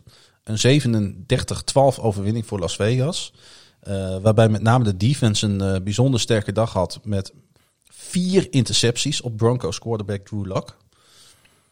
Eh, die mocht trouwens alleen in garbage time nog een touchdown gooien. Ehm, ja, kijk, ze hebben natuurlijk Derek Carr. Hè? En Ja. daar, daar, ga je daar prijzen mee winnen? Nou ja, Derek Carr is denk ik. eh, kijk, we hebben, het, we hebben het vorige uitzending. riep ik in één keer van. eh, wat betreft het talent van quarterbacks. wat je dit jaar hebt. en dat wij nog ons de tijd herinneren. dat je. Buiten zeg maar de Breeze en de Brady's en de Mannings en de Rodgerson. eh, dat het in één keer een beetje stil werd. Ja, je had dan met Ryan, Tony Romo en. eh eh, Philip Rivers eventueel. Maar ik vind. ja, Derek Carr is ook zo'n. Is, is typisch zo'n quarterback dat als alles om hem heen klopt. En dat lijkt redelijk Dan, te kloppen op dit dan, moment. weet je, als hij gewoon een goede verdediging heeft en hij heeft aanvallend wat wapens en een O-line die hem een beetje tijd geeft, Ja, ik heb ook opgeschreven. dan, dan, dan, dan kun je er zo'n Super Bowl mee hij hoeft maar één ding niet te doen. En dat is geen fouten maken. Ja. Ik denk bijvoorbeeld, eh, eh, nou ja, is, is Derek Carr minder dan Nick Foles, die een Super Bowl heeft gewonnen? Is Derek Carr minder dan Trent Dilfer, die een Super Bowl heeft gewonnen? Is Derek Carr minder dan Joe Flacco, die een Super Bowl... Ik denk dat... dat Eli Manning. Eli, ik denk dat Derek Ja. Carr voor geen van die quarterbacks eh, echt onderdoet. Dat denk ik ook niet. Nee. Dus ja, als alles om hem heen klopt, dan eh, kun je daar En, zomaar. en daar eh, komen we toch weer een beetje op waar we achter komen dit seizoen. Nou, niet alleen dit seizoen, maar... Met Hasselbeck heeft, ja, die heeft hem niet gewonnen, maar die heeft hem gespeeld. Ja, ja, ja. eh, Super Bowl. Maar Weet je, dat- weet je waar wat op aankomt? Weer een goede running game. Een goede running Ja. game zorgt ervoor dat je een goede quarterback lijkt. ja, je hebt, je hebt een go- goede, goede offensive line die gaten maakt voor. Ja. voor is Josh Jacobs is gewoon echt een hele goede running back. Nou, bedunkt. Maar kijk, hij is. Ik vind Josh Jacobs niet zo'n generationeel talent als bijvoorbeeld de Saquon Barkley. Ehm, eh, Moeten we ook nog wat meer van Josh Jacobs voorzien om dat, denk ik, Ja. eh, vast te stellen? Maar eh, ik, ik denk wel dat. Kijk, Josh Jacobs is gewoon. Uiteindelijk, en dat zie je ook aan. God weet, ik vergeet altijd zijn naam. van de Cowboys. Ezekiel Elliott. Ehm, iedereen dacht ook van Elliott dat dat echt een, een buitenaards talent was. En het is natuurlijk een hele goede running back. Maar uiteindelijk is wel een beetje eh, gebleken dat eh Elliott ook wel veel het product was van die enorm goede offensive line die ze hadden in Dallas eh, de afgelopen seizoenen. Met de nadruk op hadden, ja. En eh, ja, maar dat, dat zag je dus ook aan, aan wat Elliott heeft laten zien toen Maar, hij nog fit was. En dat je- is bij, bij Jacobs ook een beetje zo. Weet je, Ik snap wel wat je zegt. Uiteindelijk gaat het dan toch op het totaalplaatje. En ik denk trouwens dat als je... Ja, al- ja, dat, Als dat je- klopt. De O-line is Juist, goed. precies. Goed genoeg voor Carr om uit, om uit te blinken. Eh, goed genoeg voor Josh Jacobs om uit te blinken. Waardoor, eh, waardoor er goed evenwicht is tussen, tussen Maar- rennen en gooien. En die verdediging is gewoon... Het is geen... Hey, ik denk niet eens dat de Raiders een top 10 defense hebben in de NFL. Misschien net aan. Maar Mhm. dat is genoeg. Als jij een, een, een aanval hebt die... die zeg maar tussen 10 en 15 ligt eh, eh, met alle statistieken. En je hebt een verdediging die tussen 10 en 15 ligt met alles. Als je dat weet te combineren Ja. en je, je hebt een beetje een slimme manier van coachen eromheen en dat lijken ze toch wel te hebben. Ja, dan, dan kun je ver komen. Las Vegas zal in ieder geval net als de Cleveland Browns met groot plezier naar de nederlaag van de Baltimore Ravens gekeken hebben. Ja. Want qua record staan deze teams nu gelijk. Ik zie trouwens inderdaad dat, eh, dat de Raiders 6-3 staan. In mijn hoofd waren ze 5-4. Vandaar dat ik, ik dacht echt... En Las, Ja, dat Ve- zij- Las Vegas heeft nu zelfs trouwens een hogere seed dan de Baltimore Ravens te pakken. En de Broncos, ja, dan zal de discussie wel weer oplaaien of Locke de franchise quarterback is die het team nodig heeft. Hey, ik wil door eh, naar Ja, eh, onze grote vrienden in de NFC East. Ehm, gaan we toch weer mee eindigen. Want ehm, de Eagles liggen nog steeds op koers voor, een, eh, voor playoffs. En ondanks de nederlaag in New York tegen de Giants... eh, hebben ze nog altijd een wedstrijd voorsprong op diezelfde Giants. Maar niets is echter zeker in de NFC East, waar de voetbalteam in hun wedstrijd tegen de Detroit Lions een grote kans liet liggen om zich te mengen in de strijd om het divisiekampioenschap. Ik heb trouwens al eerder gezegd, hè, ik ga het weer zeggen. Ik denk namelijk, ik denk dat de Giants wel de favoriet zijn in de NFC East. Ik denk dat ze beter zijn dan hun record. De defensie staat goed. Quarterback Daniel Jones, dat hielp natuurlijk wel. Had de beste prestatie uit zijn loopbaan. Ik denk dat we dat wel kunnen zeggen. Als hij gooide uit een eh, schone pocket, Clean pocket, ja. 18 uit 18, 18 uit 18. 188 yards. Hebben wij nou dezelfde... 93,1 was zijn passing grade. Ik heb het, eh, ik heb het gezien, ja. En hij noteerde trouwens ook nog eens 64 yards over de grond. En hij rende zelf een touchdown binnen. En Ja. deze keer struikelde hij niet Als het dan... over zijn eigen Dat veter. klopt. Maar als deze Daniel Jones opstaat... Ja, dan durf ik wel te stellen dat de Giants misschien wel favoriet in deze divisie zijn. Nou ja, kijk, eh, de Eagles aan de andere kant, die hadden iets, nog geen vijf jaar per passplay. Ehm, dat is in ieder geval hun slechtste gemiddelde van de, van de laatste twintig jaar. Maar volgens mij pakken de Eagles ondertussen ook meer yards over de grond dan door de lucht. Wat ook alweer heel bizar is. En ja, er is niet zoveel nodig om die NFC East te winnen. Kijk, je kan wel zeggen, de, Gi- de Giants die, eh, die zijn heel slecht begonnen, maar die hebben de boel eh, eh, redelijk omgedraaid. Eh, de Eagles die Ik heb over zijn algemeen- matig begonnen en die zijn nog steeds matig. Kijk, de, de, Ja. de, ja, de, de Eagles die zitten al het hele seizoen een beetje op de matig lijn. Nou, ik, ik, en en de, de, de Giants die hebben een soort stijgende lijn. Ja, en, en die zijn denk ik ondertussen net, met, net boven matig uitgekomen. Alleen ze moeten die lijn een beetje doorzetten. Willen Ja. ze qua record eh, de Eagles voorbij gaan. En ja, de Cowboys, dat, dat is gewoon een, een, een- een, een brandend schip wat aan het zinken is. En eh, met ook, ook natuurlijk door de blessures. Want als Dak Prescott fit was gebleven en eh Ezekiel Elliott, Elliott eh, ook nog gewoon had kunnen spelen, dan denk ik dat de, de Cow en ja, dan denk ik dat de Cowboys fluitend hier de, de NFC East gewonnen hadden. dat, dat klopt. En ja, want het Washington voetbalteam, Maar daardoor is het nu- ook niks voor. daardoor Maar is het wel ik- spannend je hebt, nu. Je hebt gelijk. Ik denk met, met, met hoe alles er nu uitziet. Ik ga voor de Giants. 18 november, Als ik mijn geld zou moeten 18 inzetten. november 2020 lijkt het erop als, alsof de Giants eh, aan het langste eind gaan trekken in de NFC East. Ik denk het ook. En ik heb trouwens eh, heel lang eh, onze grote vriend Carson Wentz de hand boven het hoofd gehouden. Ik heb vaak gezegd van... Ik vind dat hij- meer geduld met hem gehad dan ik, want ik heb Nou. hem regelmatig af zitten zeiken. En nu weet ik het gewoon niet meer. Want het is niet... Maar, dat wil ik ook zeggen. Het is niet alleen Wentz. Hij, is- hij kijkt wel heel veel naar zijn voeten en naar de Ja. grond. Hij, hij kijkt niet meer voor zich, Maar hij kijkt naar beneden. even- hij, is, hij is een dood vogeltje. dat, wil ik, dat is waar. Maar het is niet alleen Wentz. Er is veel te weinig talent in Philadelphia. Ja, maar dat, daarom... Daar, daarom is, is Die man moet daar doodongelukkig zijn. Er is heel weinig discipline. Te veel goede spelers vertrokken afgelopen offseason. Er waren heel veel opt-outs. Ja, ik geloof gewoon niet dat Doc Peterson een slechte coach is. Maar ik geloof wel dat de Eagles een slecht voetbalteam zijn. En voor de mensen die, Ja, nog, daar ben ik het mee eens. en voor de mensen die nog luisteren, gaan we nog even. doen we gewoon naar de rookie question. De rookie vraag van de week. Je zit weer op twee uur, mijn jonkje. Ja, dacht het wel. Even snel die, eh, die vraag. Oh, we hebben nog... ook- Oh ja, we doen die rookie question. Hebben we nog een wedstrijd? Even met de microfoon praten, Ja. eh, jongen. Kom maar op met die rookie question. Kunnen jullie dieper ingaan op practice squads? Wat is hun functie? Oefenen de main rosters elke dag tegen de practice squads? Er zijn er teams die bekend staan om hun beleid die moeiteloos spelers kunnen opvangen. opvangen en waar zitten nog hidden gems? Nou, die hidden gems, dat valt denk ik wel een beetje mee. Er zijn wel een aantal bekende namen die her en der in de NFL nog in een practice squad zitten. Ehm, maar ja, eh Kijk, omwille van de tijd we het even snel doen. Ja. wil ik deze Vertel vraag eh, toch even kort beantwoorden. Dus doe jij het maar, want ik ben altijd lang. Nou, stof. wat is de functie van een practice squad? Allereerst is dat dat je spelers achter de hand hebt. Dat is een open deur. Ja, Maar wat misschien mensen eh, niet weten, is dat de practice squad spelers als opdracht hebben om iedere week het playbook van de volgende tegenstander uit hun hoofd te leren.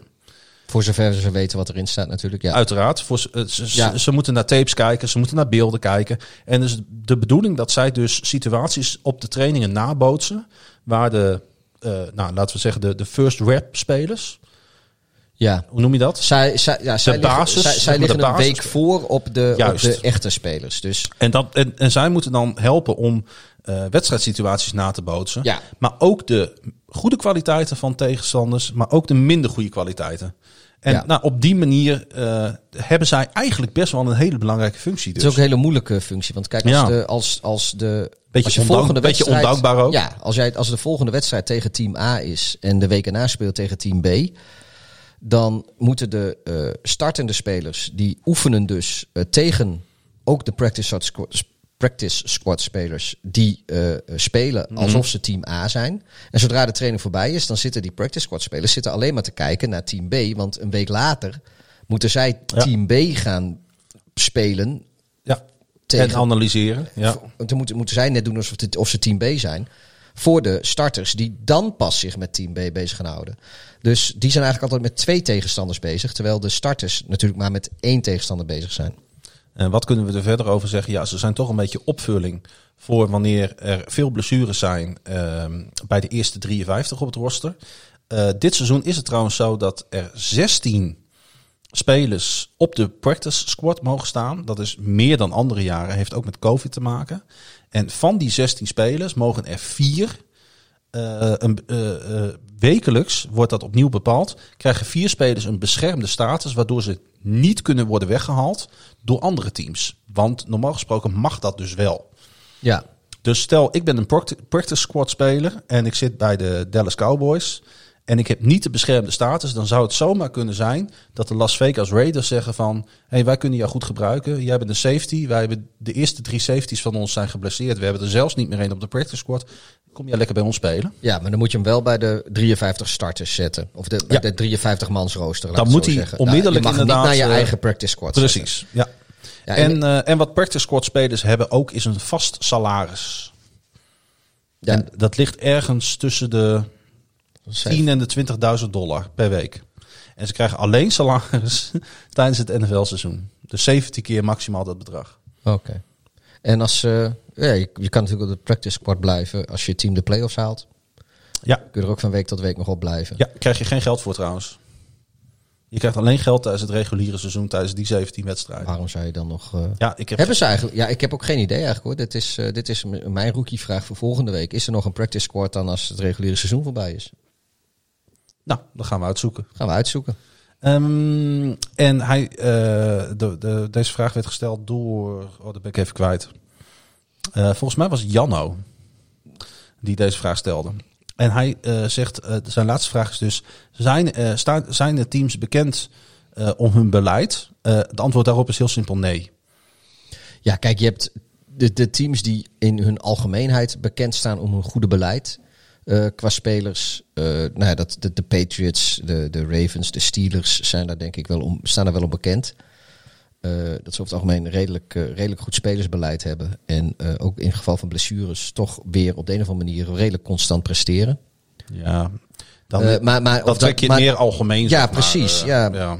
Precies. Maar om nou is- te zeggen dat er, Kijk, dat er week in week uit bij bepaalde teams grote verrassingen uit de practice squad Nee, komen. nee. je hebt geen enkel team, denk ik, die bekend staat op zijn goede practice squad. Je hebt wel teams die bekend staan omdat ze over het algemeen een, hun, het verschil tussen de starters en de spelers daarachter relatief klein is. Dat ze gewoon een, een redelijk hoog niveau vervangen. Ze hebben gewoon brede, brede selecties. Ja, en dan heb je, zou je denken dat je automatisch ook wel een redelijk goed practice squad hebt. Maar ja, als dat echt heel goed is, dan is dat niet lang. Want van week tot week kan ieder team zomaar een speler van je practice squad pakken. Precies. Als hij niet beschermd is. En dat zijn de meeste niet. Hey, laatste wedstrijd van deze week, eh, waar we het kort nog even over hebben, is Washington voetbalteam met Detroit Lions. Ik zei het net al. Washington liet een grote kans liggen om eh, niet voor de eerste keer dit seizoen serieus mee te doen om de divisiewinst. En wat het eh, eh, Smith wel een beetje gegund. Eigenlijk wel. Maar wat eigenlijk ook wel weer leuk was, was dat de Detroit Lions weer eens wonnen in Detroit. Ja, Dat was alweer 385 dagen dat is geleden. ook bijna een biertopper van de week waard geweest. Bijna wel, ja. Ehm, zeker was die overwin- overwinning trouwens allerminst. Voetbalteam wist met nog 16 seconden op de klok. Namelijk terug te komen tot 27, Ja, 27. hij scoorde 17 punten in het laatste kwart. Ja, hè? je zou denken overtime. Maar Washington verneukte het alsnog. Lions quarterback Matthew Stafford bereikte rookie wide receiver Quintez Cephas voor 10 yards. Vervolgens kregen de Lions 15 yards cadeau op de volgende play dankzij een late hit van Chase Young. Zo dom. Maar je ziet het zo vaak. Ja. Je ziet het zo vaak gebeuren. Het is, maar goed. eh, Oh, ik weet je, ik, ik ben niet per se voor een van deze twee teams, maar ik, je wilt bijna je, je televisie uit het raam gooien als je zoiets ziet. Daar ben ik niet eens ja, fan. Nee, precies. Oh. Maar goed, eh, ja. Het was Eh, ook nog eens op een incomplete pass, dus het was tot, nog meer onnodig. Ja, En en, uiteindelijk komen daardoor de Lions in field goal range. Ja. Met, eh, met En- geen tijd meer. met Prater, natuurlijk een bekende naam, Ja. eh 59 yard field goal, kikte hij even binnen voor de overwinning van de Lions. Die staan ze nu 4-5, denk ik, de Lions. Ik denk het wel, hè? Eh, moet ik even snel kijken? Ik ben even het record kwijt, maar die zijn toch ook aardig onderweg hoor in NFC om toch een soort comebackje te Dan moet maken. ik Ik even snel... Even... denk niet dat die Zo- trouwens eh, het talent in huis hebben om daadwerkelijk ook eh, die play-offs te halen en daar een rol van betekenis in te spelen. Maar het is niet zo slecht dit jaar. Nee, ik moet wel zeggen dat deze wedstrijd, die heeft wel weer laten zien. kijk, want de Washington voetbalteam die maakt natuurlijk die touchdown. En die laat tijd op de klok. Terwijl als zij eh, gewoon, ja, kijk, je weet een touchdown maken, dat is eh, wat anders dan, dan de klok liggen. Maar als, als zij gewoon één seconde, of op de één yard line waren gaan knielen voor die first down. eh, en je hebt dan vervolgens vier pogingen om over de grond te proberen om alsnog die touchdown te maken. Dan geef je die, die tijd niet weg. Natuurlijk denk je gewoon, weet je, je het is speelt al heel de- wat dat de aanval van Washington 27 punten weet te, te en je, je, je, speelt ook voor de, eh, voor de verlengingen, niet voor de overwinning op dat moment. Eh, maar Ron Rivera heeft daar het, het toont wel weer, gedacht, ja, het, het toont wel weer aan dat eh, eh, hoe, ja, hoe eigenlijk dat het helemaal niet zo raar was wat Nick Chubb deed. Ehm, en om Ja. even terug te komen, de Lions hebben inderdaad een 4-5 record. Ze hebben hetzelfde record eh, als de Vikings in de NFC North. En eh, de Bears hebben dan een 5-5 record, maar die gaan een bye week in. Dus eh, Het zou daar eens, het zou daar adembenemend dicht bij elkaar kunnen gaan het, staan. ik, ik weet uit mijn hoofd niet tegen wie de Vikings en de Lions spelen. Als dat niet tegen elkaar is komend weekend, kunnen ze in theorie eh, eh, alle drie 5-5 staan. Nou, daar gaan we nu naartoe, want we gaan eh, voorspellen. Nadat we even een kleine terugblik hebben gedaan op vorige week. Ik wil eigenlijk alleen even weten van jou, hoe zijn wij geëindigd? We hebben er allebei negen goed voorspeld. Dus Dat is niet mis. Dan gaan we gewoon in één keer door. jij staat trouwens nog behoorlijk voor als het gaat om de overall score. Maar ik wil door met de voorspellingen. van snel doen. Komend weekend. En dan beginnen we met de Thursday Night Football. Cardinals at Seahawks. Seahawks, komen terug. Ja, dit is echt, dit is echt een coin toss, hè, deze wedstrijd. Dan ga ik voor de Cardinals. Ja, dat denk ik. ik denk ook dat die winnen hoor. Maar ik wist dat jij voor de Cardinals wilde gaan. Dus ik ga voor de Seahawks. Ja, we hebben eh, deze week wel weer wat meer early window games op het programma staan. Beginnen we om 7 uur met Tennessee Titans at Baltimore Ravens. Allebei ook 6-3 teams. Ik. eh Ed, Ed Baltimore is het? Het is in, eh ja zeker, in het M&T Bank Stadium. Ik ga gewoon voor de spanning voor Tennessee. Ik, ga ik ga voor de Ravens. Dan eh, de wedstrijd tussen de Lions. We hadden het net over ze. Zij gaan op bezoek bij de Panthers. Dus daar liggen kansen voor de Lions. Ja, dat gaan de Lions doen. Ik ga wel voor de Panthers. Dan de Eagles op bezoek bij de Browns. Ja, die ga ik wel aan de Browns geven. Ik ook. Eh, de Patriots gaan op bezoek bij de Texans. Patriots, Texans. De Green Bay Packers moeten naar Indianapolis, naar de Colts. Colts, Packers. De Steelers gaan op bezoek in Jacksonville bij de Jaguars. Steelers. Ja, ehm, ja, is, ik, eh, eh, ja, Jaguars. De Falcons at Saints. Falcons. Ik ga hier wel voor de Saints. Ehm, dan de, zitten we nog steeds in de early window. De laatste wedstrijd. De Cincinnati Bengals at de Washington Football Team. Washington. Waarom niet, hè? Ik Ja. ga wel voor de Bengals. Ja, snap ik. Eh, dan gaan we naar de. eh, het staat weer een beetje door elkaar, omdat er nog steeds verschuivingen zijn. Eh, even kijken hoor. De Cowboys moeten naar de Vikings. Vikings. Goh, de, de Lions en de Vikings hebben wel een ideale wedstrijd om op 5-5 te komen, allebei. Hè? Ja, de enige met een makkelijke tegenstander is Chicago. Ja, de Vikings eh, gaan dit inderdaad, denk ik, Ja, winnen. Vikings. En dan gaan we naar de. eh, even kijken hoor. Andere twee. ehm, late window wedstrijden. We hebben er volgens mij hebben we er maar drie. Hebben we nu hebben we er maar weer drie. Gewoon ouderwets. Jammer is dat, hè? Ouderwet, nou, ik vind het wel goed. Ik vind het... eh Ja, het zijn niet wat zo. is wat rustiger samen. Ja, maar het zijn, het zijn drie echt, echt matige affiches. Oh, want zijn het? nou, we hebben ook nog de Dolphins at de Broncos. En die gaan de Dolphins, gewoon pakken. Ja, daar gaan de Dolphins winnen. En de Jets at de, Jack, at de Chargers. Dus eindelijk gaat Justin Herbert eh, even lekker gunslingeren en dit, eh, dit binnentrekken. Ja, Dus de, ja, of zouden de Jets dit doen? ja Joe Flacco speelt. Is al aangekondigd. Oké, jij gaat voor Flacco, ik ga, voor, Flacco. Herbert. Ik ga voor de Jets. En dan hebben we de Sunday Night eh, Football natuurlijk. De Chiefs tegen de Raiders. Oeh, dat is er wel even om voorop te blijven hoor. Ja, maar deze keer winnen de Chiefs wel. Eerder dit seizoen wonnen de Raiders in Kansas. Ja. In Arrowhead. En ik denk dat ze ook thuis nu gewoon gaan winnen. Ik ga weer voor de Chiefs en Ik jij zeg, gaat weer eh, voor de Raiders. ik zeg heel John Gruden. Ik ga voor de Raiders. Ehm, en de laatste wedstrijd van eh, de speelronde nummer 11 is eh, de Monday Night Football Game tussen de LA Rams en de Tampa Bay Buccaneers. Dat is een leuk affiche trouwens, NFC technisch. Eh, ik geef hem aan Tom Brady. Ik geef hem ook aan Tom Brady. Het is in Tampa, toch? Ja, Ja. ja. Er zijn vier teams die een bye hebben volgende week. En dat zijn de Bears, de 49ers, de New York Football Giants en de Buffalo Bills. Het zijn echt de vier sterkste teams op dit moment.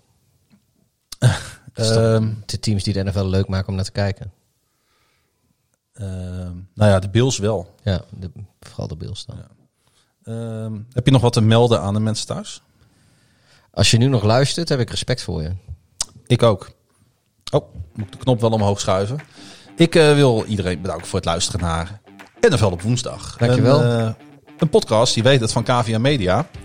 Kijk ook eens op KVA Media naar welke andere podcast dit prachtige bedrijf ook te bieden heeft. Zoals Zwarte Witte Podcast voor Heracles Almelo, de Russo Radio voor Donar Basketbal, Kon Veel Minder, de podcast voor FC Groningen en Grote Markt 1 voor de Groningen Stadspolitiek die echt iedereen interesseert. En heb je nou zin in een lekker biertje? Surf dan naar debiertopper.nl. Gebruik kortingscode NFL voor 10% korting. En je hebt een paar dagen later heb je echt... eh, nou, die laatste was ook lekker hè? Ja, een fijn biertje was dat. Eh, Oh, front- die uit Breda. Ja, die van Frontaal uit, eh, uit Breda. Dat is, die maken iedere een nieuwe versie van... eh, dus- en het is altijd een beetje dezelfde stijl. Altijd inderdaad New England IPA. En ja, altijd lekker. maar ze hebben nog wel iets anders te bieden bij debiertopper.nl. Oh ja, je hebt alle, alle soorten, maar... eh, en ook alle maten. Wil je nou eh, niet alleen dit eh, gebazel op de, op de oortjes horen, maar wil je dat ook op schrift zien? Dan kan je mij volgen op Twitter via @klaasiegrun. Dat is dubbel A dubbel S dubbel N. En eh, je kan mij volgen via eh apenstaartje Darth laagstreepje hideous. Je kunt NFL op woensdag volgen via NFL op woensdag. En dat kan op Twitter en Facebook. Heb je al Instagram gemaakt? Nee, Dat is jammer, want ik hou van social media zolang jij het onderhoudt. I know.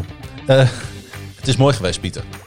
Ja, ik, eh, ik ga eh, een nieuw biertje opentrekken, maar dat kan wel als we klaar zijn met opnemen. Ja, en jij gaat komend weekend gewoon lekker relaxed NFL kijken, want de Bears spelen niet. Ja, ik- niet alleen de Bears zijn vrij, ik ben ook vrij. Oh, dus je kan alles bekijken deze keer. Zou leuk zijn als je je dan ook wat beter voorbereidt. Iedereen wordt bedankt voor het luisteren naar NFL op woensdag. Beste maar weer.